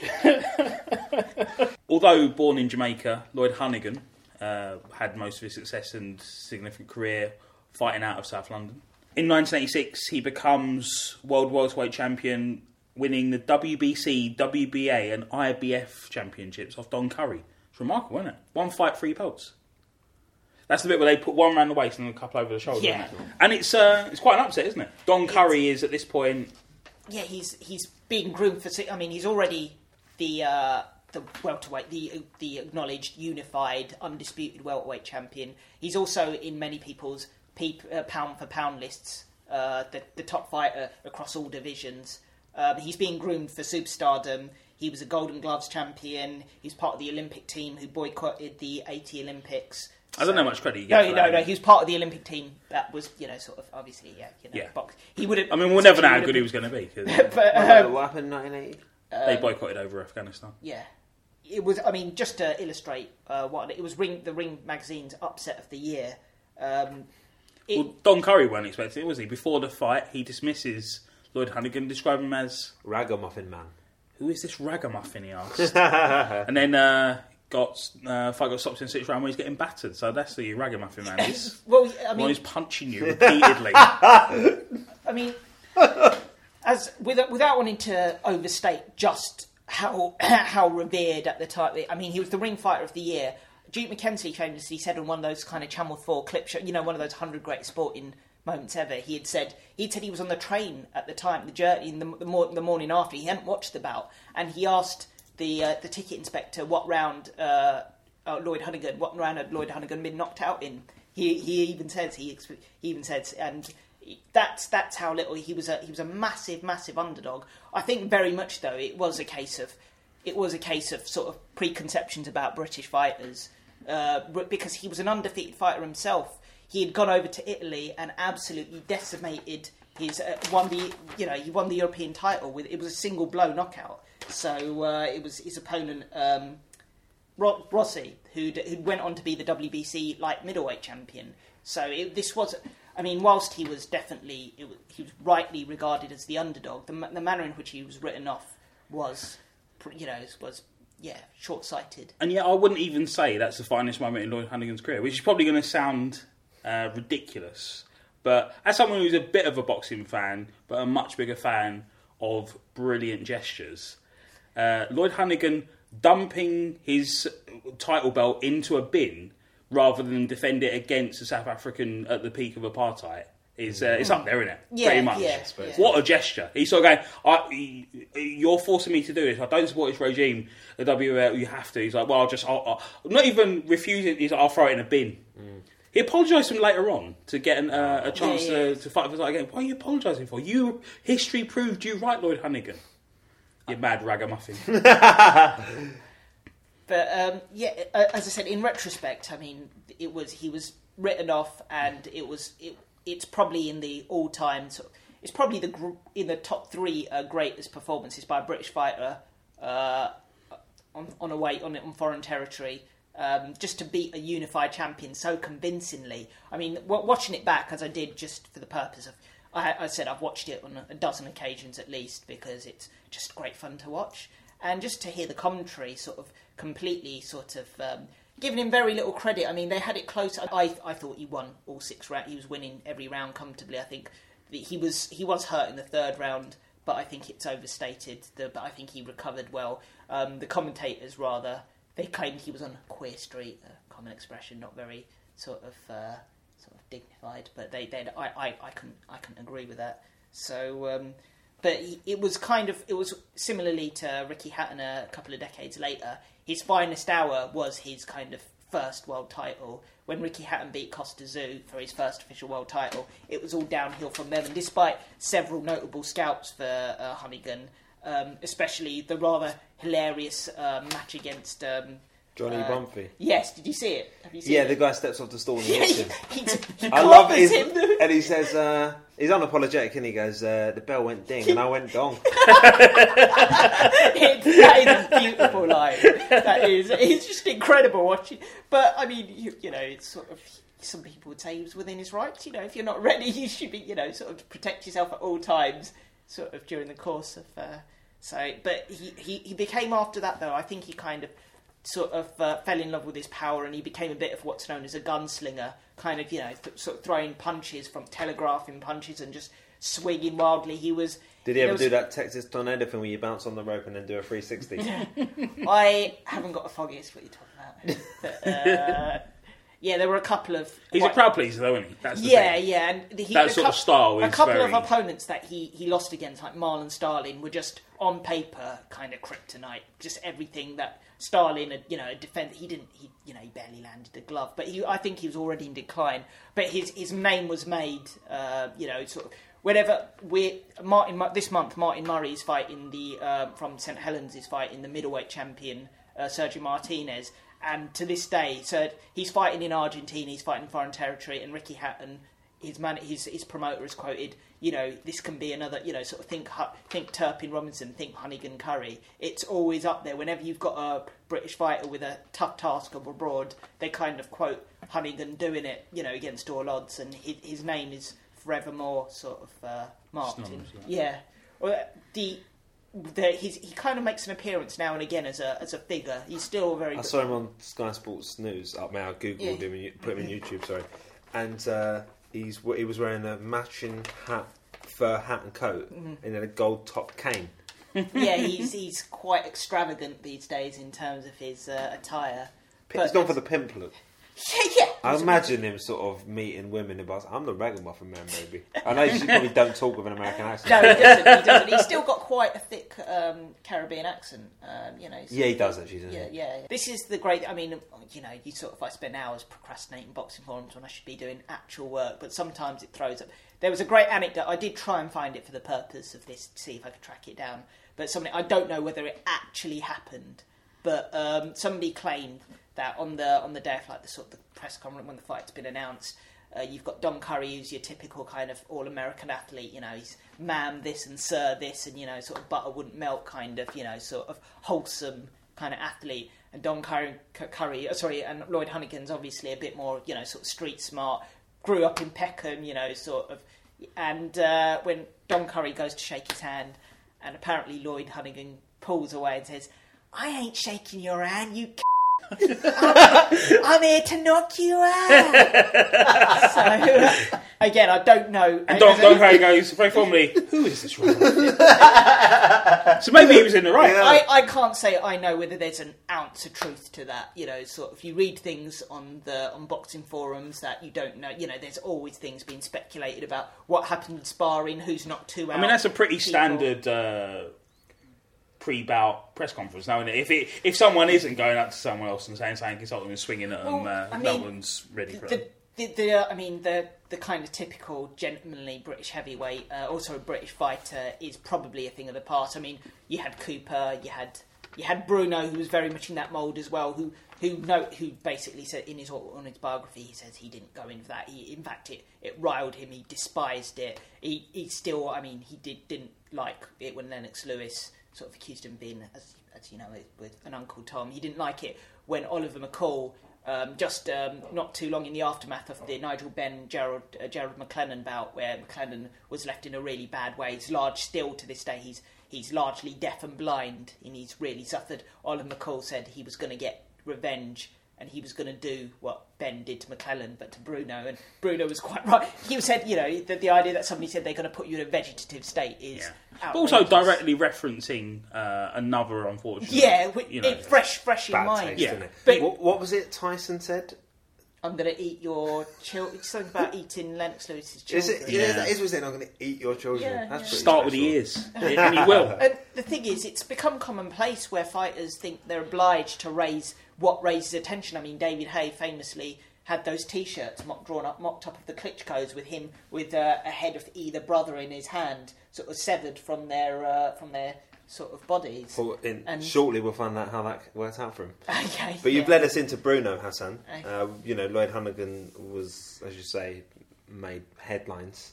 Yeah. But Bruno, arguably the most famous British heavyweight of all time.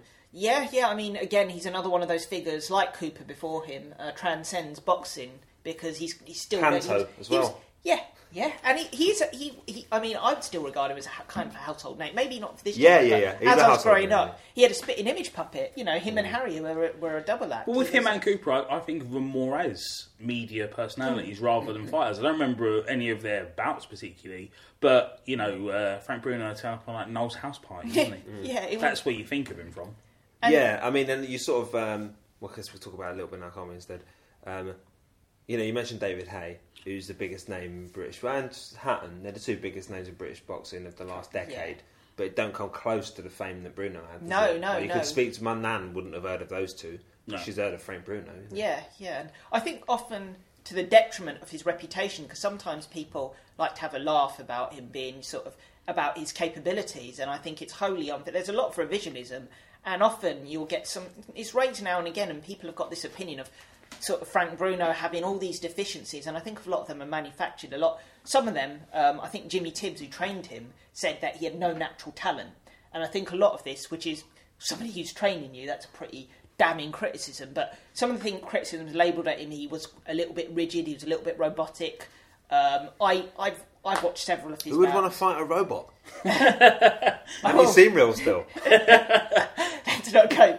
But I've, I've watched. I think you know he's not giving. He's got you know he, he he's got lovely upper body move. You know, so I think he's very fluid in his combinations. Uh, I think he, he had a wide variety of punches. Criticisms I would label at him that you know he can't get away with this that when he was hurt. Because some people say he had uh, he had poor punch resistance. I do not agree with that for one moment. It's just that he didn't have ring smarts and he didn't have survival instincts. If you look at that bout with Lennox Lewis, where after seven rounds he's one, he's up on one scorecard, he's level on one scorecard, and he's losing on one scorecard. So it was a very level bout. I thought he was winning the bout. You know, Lewis unloads several clean shots and doesn't put him down. So, uh, So I he don't could think- take a hit. I don't. Yeah, I think he could. I think it was just that. Again, I mean, he says he says it was just his, he wanted to fight back, but he was unable. I, I just think he didn't know how to react when hurt. That was his. So would it, one of his uh, maybe a better trainer? One who thought he had natural talent, maybe. I think. I think some something does come down to instinct. Unfortunately, you know, sort of something. Some faults can't be ironed out. I mean, we see it with some of our boxers who are today. You know, you have you have your strengths, and he had many. He was a fearsome puncher. Well, sometimes you show him to your weaknesses. He's a natural fighter, so he doesn't want to disengage. Yeah, he wants yeah. to respond, and that's you know Yeah. going to leave him in trouble. As Yeah. you said, you know, fighting was part of growing up in South London. He's Uh, born, born in yeah. Hammersmith, uh, raised in Barmouth Road, Wandsworth, before going to boarding school for five years in Hmm. Surrey, After- I think it was. Yeah, he was, he's a typical. I mean, you often see it cast out. I mean, again, I was watching quite a big bill, a big domestic bill, where they they referenced how uh, you know a certain boxer fighting in the bill was a teenage tearaway, but through boxing he'd managed to dedicate himself. And the story you hear it repeated. Apparently, apparently he had got into a scuffle with a school teacher. Yeah. which had- he the teacher claimed that Bruno had hit him. Uh, and Bruno claims that it was just like you know, sort of, it was something he, a did, bit of a he didn't scuffle. strike him. Yeah, it was, no. it was over like I think it was in like Parliament Square on a school trip, Appar- and he ran home to Wandsworth over Westminster Bridge, and he starts his uh, autobiography. I think it starts with him being sectioned, but then, and then he talks about um, run. He's like nobody had ever run over Westminster Bridge as fast as I did that day. Just like ran home. But he was only in primary school at the time. He was like 11, 10 or eleven. Well, he, he, he, he makes several references, doesn't he, to his energy levels and that he wasn't a bad kid and he wasn't a bully, but he was just, you know, sort of. Mm. And that usual thing you hear as well about being the biggest kid. Yeah, you, know, you end up being a bit of a actually- maggot. Yeah. yeah, yeah. Turns professional, uh, a streak of 21 consecutive wins by knockout. And I mean, I know, you know, you carefully manage or pick opponents or whatnot, but that's still remarkable, isn't it? It it is, yeah, yeah. I mean, you know, sort of most most boxers on on the way. I mean, David Haye, another concussive hitter. Even he had a, you know, sort of en route. I mean, he had a couple. Of, he had a he had a bout where he just went the distance to make sure he could do it. It was known as one of the worst bouts. He, and he was actually booed, which was I thought rather unfair. But Bruno is is very frank. Uh, no, pun, no, pun, no pun intended. Isn't this book called Frank? Yeah, yeah, yeah. It- and he says, he says, when you're starting out, you want to face, he, and he doesn't put his, he says bums essentially. Yeah. He says you want to fight overmatched, older, fatter, kind of where you know, sort of. Because you you know, learn your ring craft, Exactly. I mean, it's not healthy to go through that. I mean, somebody like Amir Khan, who I think wasn't matched very well, he was faced. He was matched with the succession of undersized, smaller guys who offered no offensive threat. After about the six, seven bouts, you want to fight different types of fighter. You want to fight somebody who's got who might be a bit dangerous, might have an element of power, but he might be a bit chinny, or he might be a bit, you know, he might have been had a long career and is coming to the end of the days. You know, you, you want to fight a succession of fighters who pose. And I think Bruno was matched poorly. Um, the fact that he only ever had, he had, um, I believe, six title bouts in his career is ridiculous. Uh, five world titles and one European title bout. I think you know, he, he, he regrets not. He didn't fight for the British title either. He, he said he regrets. He really he, he regrets not fighting for the British title. He should have gone the traditional. The traditional route is You're fight- having more world title fights than any other title. is Yeah, remarkable, yeah, yeah. He had he had five world title fights, a European fight, no other. He didn't have any Commonwealth bouts, no British, no British bouts, no no area level bouts. And I think Because of the panto, was it getting in the way? I, I just, I, you know, it's sort of there. There was a lot of competition at the time, as as I'm sure you're uh, sort of. Yeah, it was you're meant to be a great era, wasn't it? Yeah, But yeah, I was listening to more stories of not a sport podcast, but he had Chris Byrd on it. yeah, He yeah. was yeah, heavyweight yeah, yeah, champion yeah. briefly, and they they were talking about different boxers, and they were talking about the era defining. You know, if it's a great era, then you're Yeah. known as a great champion. Whereas if you know, Well, even even Chris Byrd himself only won a world title. Well, he won his IBF title that he won. Uh, Lennox Lewis relinquished it under Don King's kind of uh, suggestion, I believe. He got he got a, I think he got some money for just dropping the belt, and Chris Byrd pick, picked up a yeah. Otherwise, Lennox Lewis was the, very much the man at the time. There's no way Chris Byrd would have had any chance of defeating uh, Bruno himself. It's often I, and I, I'm a firm believer in, today's climate. He would have been, you know, he would have been a lock for the top five, and that's probably selling him short. I think he could have beaten anybody in today's. Uh, not just that's not just South London bias seeping through or pure. No, I think The Klitschko's. I, I, I think I think I mean it depends. This version of Vitali that exists now, yes, Right. because the version of Vitali which exists now is a, a wary man who's had many injuries and has re- had retired for four years. Yeah. Vlad, Vladimir Klitschko under Emmanuel Stewart steward uh, tutelage uh, uh, is has become a, a much better fighter, but he's also very much a safety first fighter who knows his strengths. But he's got a very limited array of like shots that he throws. He doesn't throw anything Up which is liable. and I, I, I, I definitely think Bru- Bruno definitely could upset the apple cart today. Whether he would, whether he would have won, I mean, the fights. He, I mean, he had Tyson, he had Lewis. Hmm. You know, these are two. You know, sort of. Ty- Tyson was a. dis- There was, you know, sort of. It was a it's monster. James Bone. Crusher Smith who stops his uh, streak, you know. Yeah, so- yeah, and a, a fight he was winning comfortably as Yeah. well. And even the thing is, Bruno, apart from the Tyson fights, he's, he lost twice to Tyson.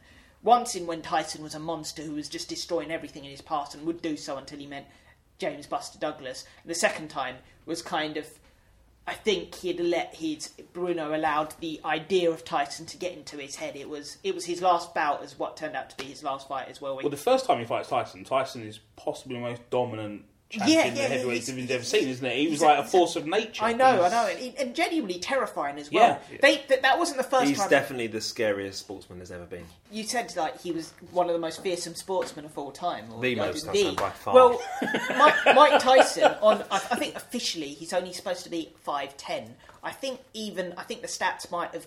You know, he, he might have grown a couple of. I think he's about. He could be even smaller. He's, he's about five eight, five nine. Are you Yeah, he's- take him? Yeah, it doesn't. It doesn't look like a. he isn't. He's not tall. And this He's is not big. come down an issue of height because a lot of a lot of the time the, the forums, a lot of fans, of the Klitschko brothers, although they treat them like a tag team, even though it's an individual sport, they they, they, should like to, they think they're in, they think they're interchangeable. But they often hear you often hear reasons why Vitaly Klitschko would beat any heavyweight. Oh, he's six foot six, you tower over him. The idea that the idea that Peter Crouch is six foot seven.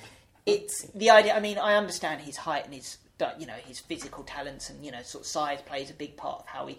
But I mean, Tyson was you know a small small heavyweight in terms, mm. And you know sort of he was he was monstrous. But in, in in the other three, the point I was making in the other three bouts, he was he was either level or, or ahead on the scorecards by some distance, and it was just the fact that again another point that a lot of people have raised, which is probably justified. He he had his in terms of physique, he had a bit of a bodybuilder's physique. He probably. he- I thought his physique for the first uh, for the tip for his first world title fight against Tim Witherspoon was right. He was about right. I thought he could have. I thought the towel might have been. I mean, it sounds absurd when I'm not the one being pummeled with clean shots on the chin by a, a big, big, big man. But I thought You could take it. I wouldn't throw there. but it's it's eleven rounds. He's well up on the scorecards, and um, he's he, he's been caught. He's caught clean, and he sinks to his knees. Now I'm I'm not sure whether I think he's in. He's the ropes are keeping him up, and I think it legitimately can be called a knockdown. In which case, Witherspoon is hitting a downed opponent. And I his tra- towel comes in when the ref is trying to stop Witherspoon Settle from the unloading yeah, on, yeah. A, on a. And I think, you know, who knows? Maybe get him get him through the route. See how. I mean, but again, his corner it's very compassionate i mean i'm not I, you know his corner you know sort of they're involved with him personally but i think i don't know I, again as If I he said- dies, he dies. Is what you're saying. yeah I, I think he might have But even when Bruno uh, fights Tyson at his peak, or you know, a, Yeah, a very yeah. young, hungry, scary Tyson, he rocks him. he rocks him certainly Echoing uh, uh, R. Emery versus Clay. yeah yeah yeah and I, I, I and at that stage you're like well I, I, I you know i don't recall it from watching it the first time around but even watching it in retrospect and knowing the result you're, i'm still shouting you know sort of going you know sort of the, the idea that Bruno, he, Bruno. But the idea, you know, I think, I think, yeah, yeah, it's, it's, he, he was a fearsome fighter in his day. Worked at Lonsdale in Brixton. Oh, yeah. Making the belts. 1995. Okay, yeah, it's, uh, it was a real event if you look at it, you know, sort of in terms of like sort of the pyrotechnics and the the i- and even even the I'll get to the aftermath later, but there was um, there was Benn Naz ringside. It was a real golden eight. Benn shout. You could, I mean, it's all vi- it's real and there is there. It's really emotional watching it because this is a guy. He's thirty three. You know, he's he'll never. You know, I think he, maybe he's maybe he's a bit or even he'll never get another chance to win the title. Uh, Oliver McCall had stoked the flames by making some pretty horrible remarks about leaving him in a vegetative state, as we've talked about earlier. And he, he'd say he he basically said he was going to clean it. And McCall had gone. Um, McCall was a decent fight. Very, he's known as he, a phenomenal chin. Uh, the only time he was technically stopped, and it wasn't a real stoppage, I think he had a, a, dr- a drug problem. He drops his hands by his side against Lennox Lewis in their rematch, and he's actually crying. This, this Yeah. actually happens, and Lewis is just unload, like kind of half confused, but then starts unloading, and he he, he takes them. He's taking flush Why? shots. Huh? Why? He- Why? he's just. I think He had he's a just mental disturbed. He's a yeah, yeah. yeah. But McCall, bonkers. But McCall had beaten Lewis Yeah, to he- win the title, yeah, but yeah, yeah, with Bruno yeah. wins off him. So Yeah, that must have been an, an, lineal- an addi- additional thing for Frank Bruno yeah, yeah. to sort of he would win be the back. lineal, lineal champ. Yeah, Yeah, he- yeah. You know, he would be. You know, sort of. It was He a beat the legitimate- man, you he know, beat- yeah, who beat yeah, the yeah. man.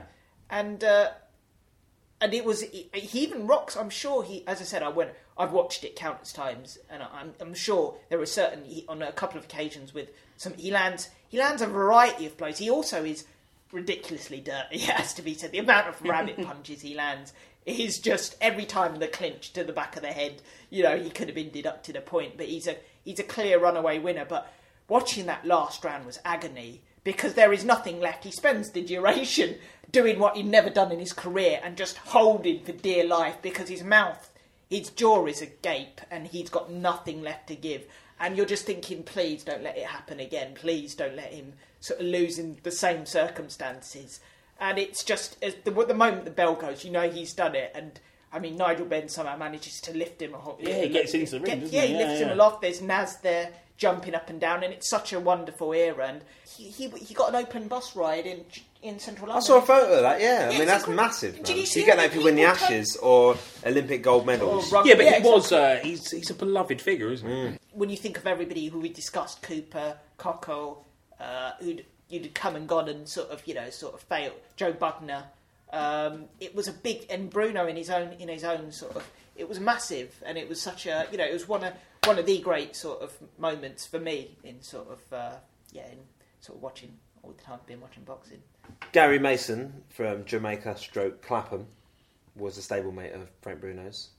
Yeah, who Frank Bruno famously said uh, he didn't like training as much as me, which alluding to Gary Mason's kind of sort of he had he had many different sort of interests outside the sport, and um, Bruno was always magnanimous and said he had a lot lot of talent and he could have gone a lot further. Had the had the misfortune again uh, of being in the kind of in, in an era of such you know sort of strong British heavyweights. Um, But he was the yeah British heavyweight Yeah, champion in yeah. '89. I mean, he tragically died in 2011. Got uh, in a cycling accident in Wallington, which is uh, where he lived. But he only lost one fight in his pro career. yeah, to Lennox Lewis. Is that the fight where he, had, he suffered the detached retina? No, Or that it- it- basically yeah, it- ended his yeah, career, didn't it, really? yeah, I mean, it, went again, but he'd, he'd been suffering from problems with it before before that bout. His last fight, Hassan, was against you know talking about boxing nicknames. Uh, Martin Foster. Do you know what his nickname is? I don't know. Martin Bananas Foster. Did you get to the bottom of that nickname? Why? I didn't check it out. I presume he's just High levels of potassium. big yellow hands. Gary Mason, I think, uh, his post boxing career is an argument for making him the unluckiest man that ever lived. Sort of a, a Frank Grimes about him. He opened a jewellery shop called uh, Punch and Jewellery. That didn't take off. Uh, Punch and Style clothing line also didn't take off. Made a TV show called Who Is Gary Mason, the TV pilot. Uh, shopped around the networks, no one bought it. Moved to rugby, played three games, gave that up. He was a Sky commentator, but then he accidentally swore on air, so they dropped him. He went to the Canary Islands to promote arm wrestling. That didn't take off. And then he got a job as a hospital porter and got fired for flirting with ladies. And then he got hit by a van and died at 48. Julius Francis of Peckham, at the age of 35, gets a shot against Mike Tyson. I mean, this is not the Tyson that Iron Mike Tyson. The very same. Mike the Love- Iron Tyson. Loves the uh, nicknames. What's Julius Francis' nickname? Julius Othello Francis. They went on to play Othello. But go on. Uh, yeah, Julius Francis is not seen as a favourite for this fight. Uh, he makes about 350 grand from the purse, but also uh, gets an extra bit of uh, cash by allowing a national newspaper to place their logo on the soles of his feet. The idea being that when he's definitely knocked out, they get a, a lovely shot on television. Pays off. He, he loses in uh, two rounds. Uh, and He's it's, knocked over five times. I mean, it's like the chin. innit? Just it, I mean, You know what? I watched the video on YouTube and I didn't notice is the soles of his feet, so it can't have been that effective. It's it's again. It's another one. It, it's, it's unfortunate that that's what it'll be remembered for, obviously, because I mean it was the big spout of his career. But again, another guy, another fighter who's uh, who won the Lonsdale outright, and his very, very credible win over Danny Williams, which is you know sort of something it's not to be sneered at. In fact, I, I think he inflicted the first defeat of Danny Williams' career. Just another guy who went on a bit bit too long, as Williams is doing now. To in fact, I think he's he finished with more losses than he did wins, which isn't a fair reflection of somebody's uh, you know somebody who's good enough to win the Lonsdale outright. It's probably not a fair reflection of their ability. So. Uh, Danny Williams, the Brixton Bomber. one of my all-time favourite fighters. Again, um, heaps, heaps of courage. Um, as uh, I mean, exhibited on countless occasions. Um, not always mentally right in some of the biggest bouts when he was fighting Sunil Sam in for the European title, I believe, out in Germany. Uh, sort of, he was he was flawed, decked on several occasions. He just didn't look like he was he was prepared for it, and often often some, there would be a, without wanting to be mean, his his diet and his training regime would seem uh, would leave a, a bit to be desired. But I mean, what what sums him up for me, um, and what people I think will be remembered uh, for is the the bout with Mark Potter, where he dislocates his shoulder, and he's clearly in agony. Did you watch this? Nah. It's remarkable. He, his shoulders dislocates earlier in the fight, uh, but then later in the fight it goes again. So his right arm is hanging at the side of his body. He can't raise his right arm. Um, that's what I was going, and you can hear the commentators talking. Um, they're, they're wondering why the towel isn't being thrown in. And they're like, maybe his corner doesn't know, but he's only raising one arm. The other one's it's just quite hanging. visibly Yeah, hanging. it's ridiculous, and you can see the shoulder blades dislocated. Oh. And It's not that it's not as gruesome. It's just remarkable. Yeah, yeah. But um, the, in, uh, the, the the commentators are pointing out his corner are, are, are waving him on.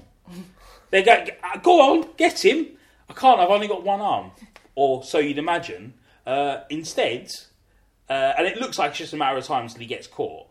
But instead, he knocks the guy out. it's remarkable. I've never How's he seen anything like uh, he, he, he throws a left and catches him. it's it's remarkable. What's remarkable is that the num- obviously not um, apart from being in a in a whole heap of pain. I mean, imagine it's A Well, this world is the thing. You can't defend yourself for a start. Yeah, you- you've got you one can't. arm. You've got no rangefinder. You you know you've got no. And uh, secondly, it's it's a very hard to generate power when you know you sort of because your the weight is going to be uneven. So the man the the, ma- the manner in which he managed to find that I think Well, it was a also- le- uppercut, Was it a was a left tiger uppercut. uppercut? It was it was a le- the man. The, I mean, again, you know, it's the way he throws his whole weight and he gives. It. Well, it's not the even. The thing it. is, it's not even a proper uppercut because he because of the the way his weight's thrown out by the, the, the loose arm. He he can't throw the punch properly, but still managed to catch the guy It flush was- enough on the chin to knock him out. it was- but he's he's taking punches before that as well. Because obviously he covers up as best he can, Yeah, and with the- holds as best he can. But yeah, yeah, it's a remarkable uh, it's thing. yeah. I mean, uh, it's in- incredible. I mean, as I, I thought that. I mean, the third doc- knockdown might might might not have been given by that stage. Potter was gone, and uh, and that that for me, just I mean, he exhibited his his courage on several occasions, but I think that was probably most uh, descriptive and, and illustrative of, of that. I mean, um, again, we saw we saw his courage in the uh, in the Tyson bout and in the Klitschko bout. One, one obviously, one he comes off sort. Of, the the Tyson bout, he was set up as a kind of, you know, sort of a, a bout where Tyson would walk through this unheralded British fighter. I mean, he was he was he'd already won the British title outright at that stage, but he was unheralded. He was expected. Tyson was expected to walk through him and set up a a, a world title fight with Vitali Klitschko. As it happened, he weathered a very early storm. He took a, a lot of fearsome punches, and yeah, nobody's trying to trying to say that that was Mike Tyson at his finest. He'd already he'd been he'd been out of prison. He'd, he'd you know he'd, he'd seen better days, but to to do what he did was just incredible. I mean, and the combinations that land that finished the fight were just sort of. He was a great offensive fighter, and a, lot of people again he's another another what if fighter. You know, another what if fighter where people think if he could just have been a bit more dedicated, focused. I mean, nobody denies his love of the sport to this day. He's actually fight. He fights on, but not with a Brit. He hasn't got a British uh, um, license. He's he's fighting under a Latvian license currently, and it's it's not great because he's losing to guys that he would have blown out in half a round today. But he and apparently he's financially quite well off. It's just that he can't say goodbye to the game, and he just there is there's uh, just that one, uh, and we, we see it time and time and again, and people are just worried for his. He's actually fighting um, uh, a guy called Dominic Negus, uh, who fought Audley Harrison in his third fight. He's kind of known to be like quite quite, you know, he's a a character outside the ring, like a doorman. He's been in one of those hardest, you know, hardest man type of contests. So he, Danny Willie, he, he just unfortunately he's uh, just just carrying on like. Uh, It's a storied career. I mean, the Potter fight beats Tyson, fights Klitschko and loses. Um, but another uh, amazing scene in 2008, he's fighting uh, a German called uh, Konstantin Airich. Yeah, Airich. yeah, Um, they're fighting in Germany, is it? Uh, no, it's it's like it's in Spain, but Okay. it's Ahmet Öner, who's a, a uh, who's Turkish born, but he's a German based, and I think he fought his entire career in Germany, and that's where he stages the majority of his promotions. It's a controversial fight. Uh, Williams has three points deducted in rounds two and five. Um, he's given two standing eight counts by the referee in round three, despite not actually being knocked down or touching the canvas, which uh, all seems odd. They're all Um, standing he's counted after slipping uh, in round four. Um, in the sixth round, Williams unleashed a series of extremely punishing blows on his opponent, sending him reeling across the ring. At this point, Airich's promoter, Ahmet Öner, controversially ran over and rang the timekeeper's bell himself to end the round and save his fighter, even though there was still 1 minute and 28 seconds left to go in the round. Despite this confusion, the fight continued after the shortened sixth round, and after seeing this man as well be more hit in the next round, Öner eventually threw in the towel, handing Williams a victory. So the guy's uh, getting beat, so that it just rings the bell to stop the fight. And you'd imagine at that point, It's like that's, Kuwait in the uh, 82 World Cup. But surely that's the same as uh, throwing in the towel, isn't it? If you're stopping the fight, you're going, I don't want this fight to continue anymore. Actually, we'll just see how it goes I'm not after. for the towel, then, am I? No. That's defeatist. Yeah. South London's most recent superstar boxer, David Haye. Would that be correct, Hassan? Yep, yep. Um, two weight champion, unified champion at uh, cruiserweight. Some say undisputed, but there, He there does. is- He does. He definitely uh, does. It, it, because it depends. Are you calling him a liar? I- we've got to get Hassan beat up. That's the whole point of this show, surely. I'm sure they'll. be, uh, if this ever get yeah. Well, Jack can just cut it together and have you saying all sorts of things, isn't it? David Haye, uh, big fan. Um, he's he's somebody who polarizes opinion, um, which is strange considering uh, five years ago when he was a cruiserweight, I would say he was universally loved, except for a small partisan section of Welsh supporters who were backing their man Enzo Maccarinelli. But he was known as a you know a fierce, fearless kind of. Uh, on a, as a casual throwaway remark, the boxing journalist Terry Dooley, who I believe is the finest boxing journalist currently. Uh, Better than Bud active. Schulberg. Uh, active, British. Oh, British, active, Yeah, okay. so um, he made. British, active, alive. I'm whittling it down. Yeah, yeah. Who's uh, yeah? But uh, no, he in a throwaway remark on BoxRec, he said uh, if Haye had been, you know, sort of around, you know, several decades earlier, you know, in a sort of a different era, he would have been 40 and five. I, he had been 40 wins against five losses, and that wasn't a derogatory or pejorative remark. Trying uh, sort of saying, you know, he would have lost. It was basically saying he was a have gloves with will travel kind of mentality, and that he wasn't afraid uh, of just fighting anybody. And people genuinely believe that he he travelled when he when he fought uh, Jean Marc Mormeck for the WBC WBA Ring uh, magazine cruiserweight titles. He went when he went to uh, France. He went to France to, and he went to Paris. He it was under there was no fanfare. There wasn't even Sky, who'd broadcast every single one of his matches up till up till that moment, decided they didn't you know didn't want to spend the money on on this uh, particular bout. On this picked up- unification bout. yeah, it was picked up On this world uh, title fight. Why would they? That seems remarkable. Yeah, I, and it was it was because he. This is when Setanta were you know in their sort of overreaching, as it were, and they bought uh, with twenty four hour notice. They bought the rights. Just the and he there were barely any fans taken up. There was hardly anything in the press. Even in in in the conclude the day after, there was no mention made of it on Sky Sports News, which is incredible considering he had been a Sky Sports fighter. He'd been like a real. He'd been very uh, you know South sort of London a- Press probably did a couple of pages.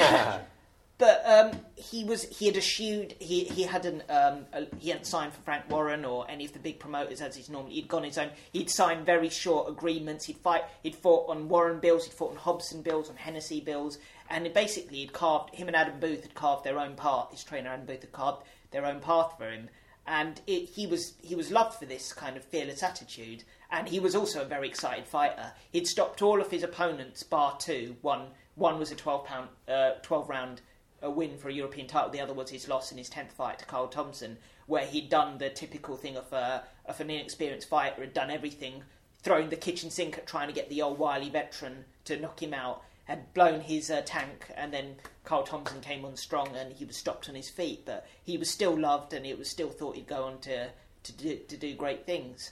Uh, and It does seem when he got to the heavyweight division, though, there's a sort of a change Yeah. in attitude. He becomes more aggressive as a as a as an individual. Yeah, In terms yeah. of his, you talked about his promotional He becomes the antics earlier. haymaker. But it's not just that. It's not just in terms of his own self determination and promotion. He seems more aggressive towards opponents. Like when he's facing Valuev, he's uh, very derogatory about Valuev's appearance. When Yeah, he's yeah. Uh, trying to taunt the Klitschko's, you know that, that image of, as you Well, say, this- decapitations. it's- it starts when he's because his fight again when he won the cruiserweight titles against Mormeck. That was his last bout uh, for uh, Frank Maloney. There, that was the end of their uh, agreement that he, and he wasn't obliged to fight for him again. Frank uh, Maloney, uh, also from South London, of course. Of course. And uh, and in that he was there, he was brave for numerous reasons. Take it. I mean, he didn't have a lot of choice. He had to fight. They they won. Mormeck's promoters won the purse bids, but there had been some controversy about Mormeck's previous win against in the rematch against O'Neill Bell, where they're trying to pull all sorts of tricks. Even during the bout, Hayes slips in the corner. I, I can't remember whether it's on a, like a paper towel or just when the wet ring, and he actually uses the ropes to prop himself up. And while he's using the ropes rather misguidedly to bring himself back to his feet, he's obviously both hands at his sides, and he catches a, a hook flush, and he has to take a knee. But after, I mean, he stops Mormeck in brutal fashion. I mean, it's a really, it, it's listed as a TKO, but if you count, it's probably actually a, Mormeck doesn't beat the 10 count, in my opinion. After he wins those titles, he's he's with Setanta now, and kind of he's still he's still not earning buckets. He's not a household name, but he's he's living comfortably. He's a world champion. He's got a bit first time he's had a bit of mainstream kind of press. His next fight is against um, Enzo Maccarinelli, where he in the boxing press, that fight was billed as a 50-50 fight, and that was fans couldn't understand because nearly everybody overwhelmingly thought he was going to decimate. He'd, he'd claimed he'd been struggling at the weight. He'd long term. He said he'd outgrown the weight. He couldn't make it any longer. And on the scales, just uh, as a little bit of mind games, he has a drink. As he's dehy- he's rehydrating even before he stepped onto the scales. That's how confident. Weighs in at the limit. Does an absolute job on him. He does. He's the thing is about David Haye. A lot of people, especially at heavyweight, there's been a lot of criticisms about him where they, they expect this fearless because he talks the talk, as he pointed out, and he's he said, "I'll do this. I'm gonna I'm gonna le- render him unconscious, whatever, whatever." Hit He- so hard your ancestors in Wales are going to feel it. exactly. he's always been somebody who's a he's a counter puncher. He's not an on top. He will he will he'll wait for openings. He in the first round against Maccarinelli, his output was low. He want he you know he's waiting until in in the second round he was timing Maccarinelli over that lazy jab. Maccarinelli that's one of the thing, biggest flaws with a lot of fighters is that they don't you know the the jab is slowing coming back and he timed he lands some really and the the noise that these punches are making is quite sickening. And thank you, thank you. Foley, And uh, he, but he's always been that way. He's even against uh, against Gurov when he won the European title. He won it in it was a one shot. He won it with one punch after 45 seconds. But he's he's feeling them out. He's not going in, leaving himself open. Uh, some early. I mean, there have been some. I think he might even have some doubt about the the, standard of his punch resistance. But he's always been this way, and uh, he was fearless when he was a Setanta fighter because he didn't have that mainstream validation. He didn't have that Sky pay per view money, which obviously he gets a massive share at. When Setanta, he was actually billed to fight Vladimir Klitschko, and Setanta was still there. There were even still you can see the trailers on YouTube. They're they're quite good. Um, but um, unfortunately, the match never materialised because Setanta went under and Haye pulled out. Uh, and With a shoulder injury, with a wasn't back injury Back that injury, he sorry. claims nobody believe. Very few people believe. Him, I. I do. Okay, as, But as, Hassan thinks he's a liar. as do I. Uh, but, um, but a lot of people doubt whether the legitimacy of this injury. But I can understand why you wouldn't you wouldn't want to fight a guy who's a massive puncher without getting paid. You know, it's quite Yeah. it's a quite legitimate. Even if I was getting paid, I'd probably have a doubt. That's- I think it was drawn up into the contract, which he later deemed a slave contract. That he was getting the British share of the, you know, he'd take kind of the. So he wasn't essentially he wasn't going to get paid. That's when the opening came for the David Hayter trash talker because he's now a recognised world champion, and Sky pick him up, Sky pick him up, and they build this big kind of It suddenly turns into Ric Flair. Exactly, yeah. Well, it helps that he's got uh, a bit this kind of sideshow in, in Nikolai Valuev, who's a bit, you know, something seven foot two. Even a lot of my friends were going, "There's no way he can beat this guy, can he?" And I, I was really, I was. Super, Well, the thing you know, is, You've been a big champion of Haye. haven't for a you? long, yeah, yeah. I mean, there- there's two sides of it, isn't it? As you say, Haye's a counter puncher, and the, the, the danger is if Valuev does catch him, he's going to knock him out, isn't he? Because of the size of it. But as you say, Haye's also very good at reading the jab, working around, and the you know, speed and mobility is going to be on his side. isn't yeah, yeah. I mean, Can't you just hit and then run mm. round him? It? Essentially, that's what he does. that's that's that's the tactics he wanted to employ, but unfortunately, broke. No, I mean his- literally like a 360. Oh, Hit him and then just like Benny Hill style, Yeah. sort of style, slapping him around the ring. Sort of, uh, I mean, again, he, he drew a lot. There was a lot of criticism that went his way for a uh, failing because he was for pulling out of the Vladimir Klitschko fight, and then for the manner in which he engaged Valuev. I mean, he even though he rocked him with that left hook to the to the kind of the neck in the last round and visibly visibly wobbled him, which not a lot of I think Yeah. Valuev had, hadn't. You're really chopping at a tree, aren't you, essentially? yeah, yeah, and it's a lot of people don't appreciate. I mean, when ever, ever, ever I mean, I often see people who are hyped before a fight and they're doing their shadow boxing routine. Yeah, nobody ever punches up. To punch up hmm. considerably, David Haye's is about six three. He's Yeah. got to punch. He's got to reach the jaw of somebody who's seven foot two. It's a very difficult. And you are just exposing your chin, Yeah, aren't you? yeah. There's no way to. Well, you know. But I, I again, he, I, th- I think his output. He could have, he could have thrown more punches. But yeah, His output in terms of uh, smack talk, however, is unparalleled. Before the fight, uh, Haye says uh, about Valuev, he is the ugliest thing I've ever seen. I've watched Lord of the Rings films uh, and films of strange looking people, but for a human being to look like he does is pretty shocking. Is that accurate? I've That's never a- seen this guy. Yeah, he is. Uh, he does look like an ogre, doesn't he? Shouldn't they have their own weight division? Well, this is Oh. the thing. This is where we talk about uh, the heavyweights having no upper limit.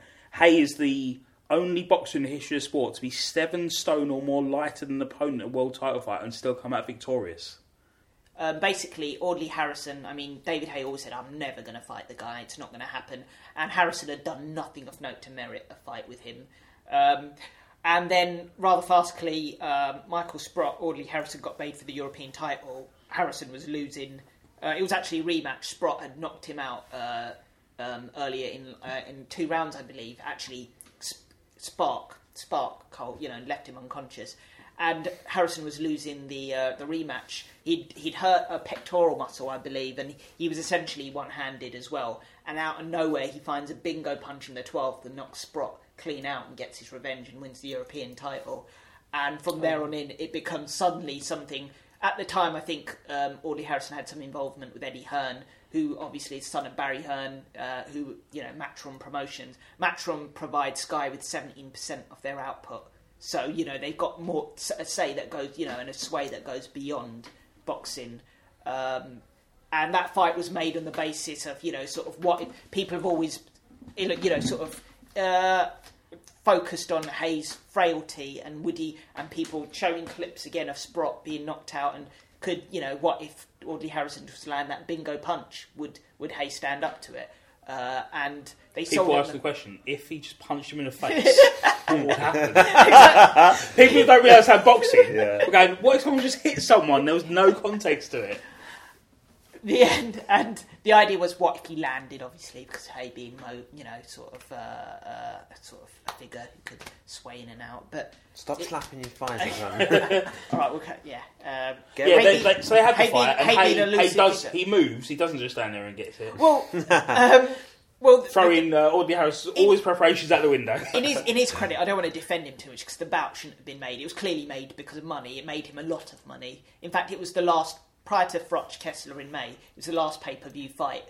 Derek Chisora in the aftermath famously said he killed pay per view for British fighters because it was such a stinker. What happened is in the first two rounds, barely a punch is landed. In fact, Harrison threw a single punch in the fight. Uh, and there's nothing that happens. There's basically hey hey show. I mean hey, a lot of people want to say that this fight was fixed because in the aftermath, Haye told Haye claims, "Oh, I told everybody to bet on the third. and a lot of people said they'd conspired and it was a fix.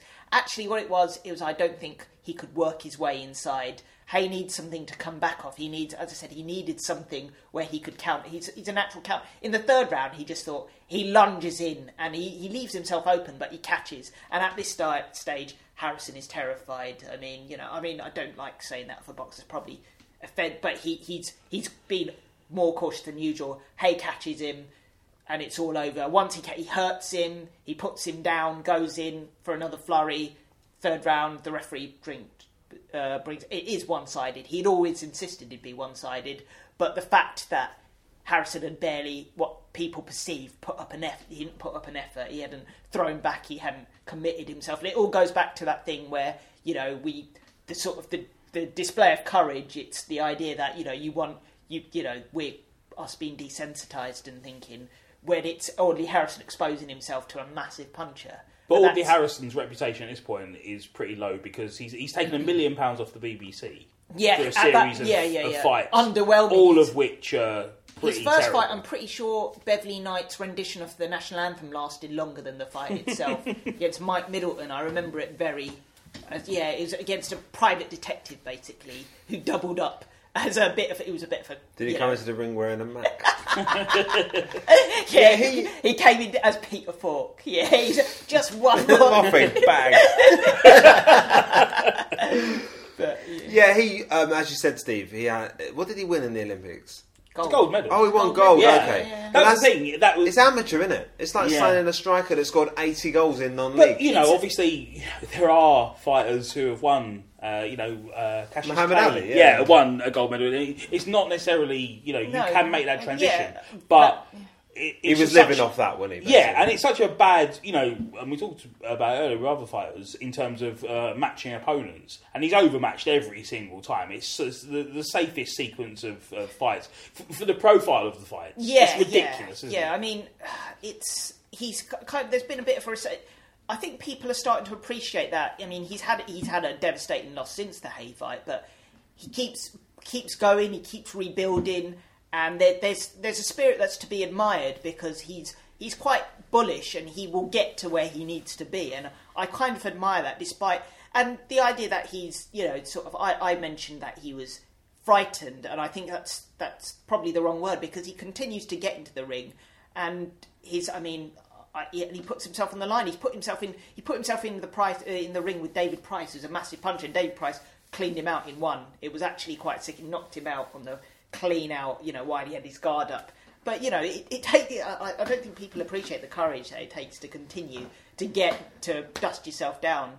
And uh, I think there's there is some goodwill. There is some goodwill towards Audley Harrison now that he, he just soldiers soldiers on. Haye's reputation had already he'd already pulled out a fight with Vladimir. He'd um, he'd his negotiations with Vitali came to an abrupt end when he decided to fight Valuev so he could get a title and come back to the table with. And then his reputation fell fell even further with the uh, the Harrison debacle, and then came the finally he signed on the line to fight Vladimir Klitschko, and uh, and we You all- told me he was going to win, as I I remember. didn't. I never said that.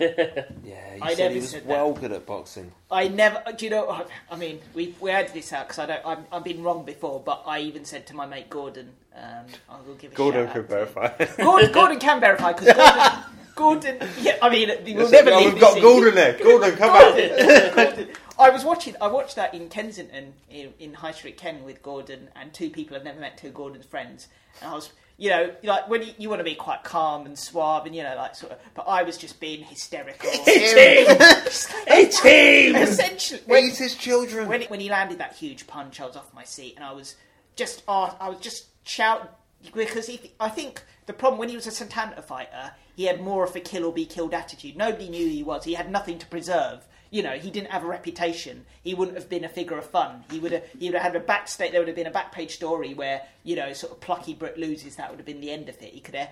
When he when he went to Sky, he transitioned. He became a media sensation. He, he had a profile. Murdoch and ruins then, everything, doesn't he? and then then he suddenly had d- dreams and aspirations outside the ring, i.e., you know, sort of he's talked several times about going to movies. You know, Has he? of- yeah, yeah, he wants. Ladies love him as well, don't they? Yeah, I think he's he's got something to preserve now, and I, I think I think in the, you know I think the Haye of old would have would have probably have gone gone for broke and probably would have been defeated. I always think he. I couldn't see how he'd find his way inside that Vladimir. It's all well and good saying negate the jab, but how do you do it? It's not something that's robotic. It's something that he varies in speed. Sometimes it's a rangefinder. Sometimes it's something that he uses as an actually offensive tool to kind of numb you. It's such a and the fact is he doesn't throw he doesn't throw hooks. He doesn't throw uppercuts from. He doesn't throw anything that will leave him up uh, exposed until he's pretty sure you're tenderized, as in when he defeated Eddie Chambers, and then he knocked him out in the twelfth with a with a left hook, I believe. But he doesn't he doesn't leave himself open. But this So, uh, uh, fight with Klitschko, didn't he have a broken toe or something? Or that was another one where people the next day people were ridiculing him. Yeah, because he got his toe out. Uh, fighters don't they don't like excuses. They're I mean Yeah, but the thing is, there are reasons Sorry, as well as excuses, aren't there? yeah yeah like, I mean. I don't know. I've know nothing about he- it. I'm sure. I'm sure he couldn't have planted his foot with the way he'd like to have. Whether I whether he should have played, I think. I think in most circumstances, I mean, I, I'm a big fan of his, and I fail to see how he defeats. I still think he can take Vitali now, and I don't want to sit, you know, as a, come across some sort of unbeliever. But I, I just don't see how. I think I don't see how he uh, how he beats. He landed he landed a two two really good clean shots on Klitschko, and you know, but I, I don't I don't really really see how he bests him. I mean, a lot of British fans in the forums were on the idea that he will connect. Klitschko will go, Vladimir will go over. That's the end. Hayes, the unified champion, he can walk up into the sunset. I didn't understand that mentality. I still don't, but I hope he comes back. He said he will. He's fighting this July uh, in in the uh, in Manchester again for some reason. So uh, in, in, as yet an unnamed opponent. Oh, I did wonder. I went on his website uh, accidentally earlier today, and it just said David Hayes returns, and it had like the date and stuff, and but no opponent. I was like, like don't matter who it is. well, people, people are buying tickets. That's just goes to show what a draw he is. People Yeah. are buying tickets without an opponent being. Well, he does put on a show, doesn't he? I mean, he uh, loses to Vladimir Klitschko. Uh, Derek Chisora loses to Vitaly Klitschko. But at the post-fight, playoff. at the post-fight uh, press conference, David Haye turns up to He's basically there, he's working for BoxNation, yeah. yeah, but he, he, he has a little go at uh, Derek Chisora and they have a bit of an argument. What, what's the, the source of it? Uh, I, I think basically they're, they're mocking one another for their relative losses to Klitschko's. Well, and uh, what starts it off is um, Klitschko's promoter, Bernd, uh, Bönte. Yeah, he starts telling says, uh, David you- Haye, you, you're you're out of the picture. Yeah, You've yeah. got nothing to offer his, us. his line was, uh, Derek showed his heart, David, you showed your toe. So that's what his line was. I'm So- not but- laughing at you, but- David. But, but rather than having a go at the promoter, uh, David Haye uh, swings at Derek Chisora with what appeared to be a glass bottle in his And, hands. yeah. Um, then uh, there's a bit of a fracas. Uh, David Haye picks up a camera tripod and swings that at Derek Chisora. Um, they uh, manage to break them both up. At this point, Derek Chisora is furious. Um, Two men he walking states- past holding a piece of glass. They go through that. uh, Derek Chisora states uh, multiple times that he will shoot David Haye um, and claimed that Haye glassed him. There, there are some, there are some actually good details. That I mean, previously, um, Derek Chisora is sitting at is at, wi- next to the Klitschko and his promoters. They're at the table, you know, in front of the cameras. And then, to, to when he's got, got he's got into this spat with Haye, he's uh, he's got he's got down from the podium. He's walking towards Haye. He takes off his jacket and he says, "You you can hear it because it's all been filmed on like on several, not just cameras, but on camera phones as well." And he turns around to his to his uh, trainer and he says, "Stand behind me, stand behind me." Now this is a guy in the last week. He slapped Vitaly Klitschko at, uh, at the weigh-in, like, or he spat in Vladimir Klitschko's face. He's so you know Chisora. Chisora. He's you know he's he's a, he's a loose cannon, and, and David Haye's, understandably, like sort of, I'm not, I don't justify hitting him in the face while holding a glass bottle. I mean, you know, that to me is, but he hits, he hit as as Steve said, he hit him in the face down. I mean, he claims he knocked him out. I'm not, I, I don't really because hey, Chisora recovers quickly. Great detail though, when he swings that camera tripod, he misses Chisora and successfully in, he su- succeeds in hitting his own trainer. Who thinks Yeah. Chisora has glassed him? Well, yeah, Adam Adam Booth Yeah. emerges Fracco with a facial wound. Yeah. Chisora says to Booth that Haye hit him with a bottle by mistake, while Booth insists it was one of Chisora's entourage. Yeah. Um, during an interview at the Chisora v Haye press conference, Booth was asked, "How did you end up with a cut on your head?" To which he replied, "David hit me with a tripod." also added, "He bought me a new S-Class Mercedes as an apology." Yeah. Oh wow! That's how you say you're sorry, isn't it? Yeah. S-Class, S for sorry. Did you write that down in your notes?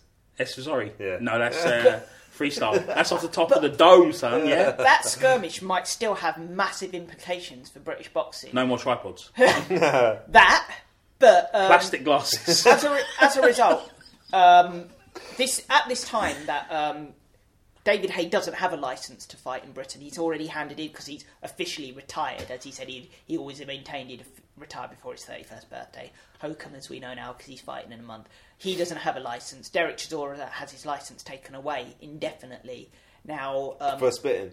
well, No, no, for, for for everything, Yeah. you know, for- Multiple offences. Yeah, you know, for threatening to physically shoot somebody. Uh, Physically shoot 'em. Physically shoot. The psychological threats, stupid. Ignored. I'll shoot you in your mind. physically shoot you. Uh, uh, um, but yeah, it's it's a classic line. Um, But yeah, they're both but unlicensed, he's, so they're they both get unlicensed. So, and the British uh, Boxing Board of Control, uh, British, make it clear they don't want this fight to take place. yeah, essentially. and and so to skirt to, to you know to get around this because this is a very lucrative match where everybody can make a lot of money and submit. Uh, they go, they uh, fight, they contest the, on uh, Luxembourg, uh, you by the Luxembourg Boxing Council. And But they- fortunately, they, they managed to find a venue in London uh, whose owners are so uh, greedy and corrupt that they'll just allow any un- virtually unlicensed boxing to take place. Upton Park. Upton Park. they uh, they fight at the Boleyn Grounds because uh, even though the British Boxing Board of Control have made it clear they don't want anything to do with it, they have to go to Luxembourg to get a license. Uh, uh, the West Ham owners are like, please come along We'll make our money by any any means. any means. Any means necessary. uh, if we can get can we get a stadium built by the uh, state, please? That we're Yeah. not going to actually uh, pay towards. Just um, yeah, heinous people. Well, some people say there was a bit of. Uh, it was a bit strange that the BBC would take such a moral high ground when Lex Lewis had been involved in skirmishes at press conferences where punches with, with Tyson famously. also, Uh, it's an odd, odd, odd, odd organisation whose uh, remit is to organise fights. Who sort of go, we're not too keen on this violence. we don't want to be seen to be condoning uh, Yeah. acts of violence on one person or another. You do, but you just want the circumstances to be slightly different. No tripods. But the the match takes place, but it's it, it's it's a really entertaining bout, um, and it ends in in pretty uh, spectacular fashion where uh, a they short both punch each other and it freeze frame. Yeah, that's exactly what happens. No, uh, uh, again, um, it goes to the fifth round. yeah, it goes it goes to the fifth, and it is competitive, even though sort of you can see that Dell is a quite rudimentary uh, kind of pressure fighter. Dell. Sorry, Just you know. uh, pick, pick your favourites. Why not? Chisora is a, quite a rudimentary kind of pressure fighter, and he, he's. And I, I mean, his his trainer said he'd never seen him that state when that left landed, and I, I, I the round before, I embarrassed myself by saying Haye's power hasn't quite translated to the heavyweight division, and I, I still, that is embarrassing. I, I still, I, I still insist he, he isn't quite the same level of destructive puncher that he was at the. I mean, sufficiently to Yeah. stop a guy who Vitaly Klitschko couldn't put a dent in, who'd never been st- or Robert Helenius for that matter. It was yeah, it was um, brutal stuff, and um, he won, yeah? yeah, yeah, yeah. We've had no time to talk about Der- Terry Dunstan or Howard Eastman, Richard the Secret Williams. If you're going to buy anything from Amazon, go to southlondonhardcore.com first. Anything you want to recommend? Hassan boxing books? Uh, Four Kings, George Kimball, probably yeah. Yeah, it's really good, isn't it? Amazing, amazing, yeah.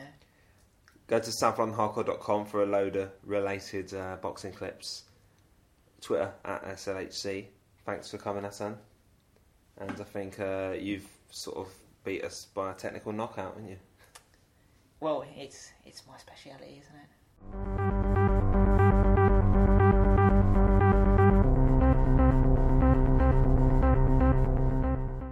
I don't want some mad Sardinian coming and beating seven bells out. of me. Risky doing a boxing episode. isn't it? We should it have is, Yeah, yeah, we should have done something like curling. Was Music, Slag- music hall. Slag anyone off, they're all dead.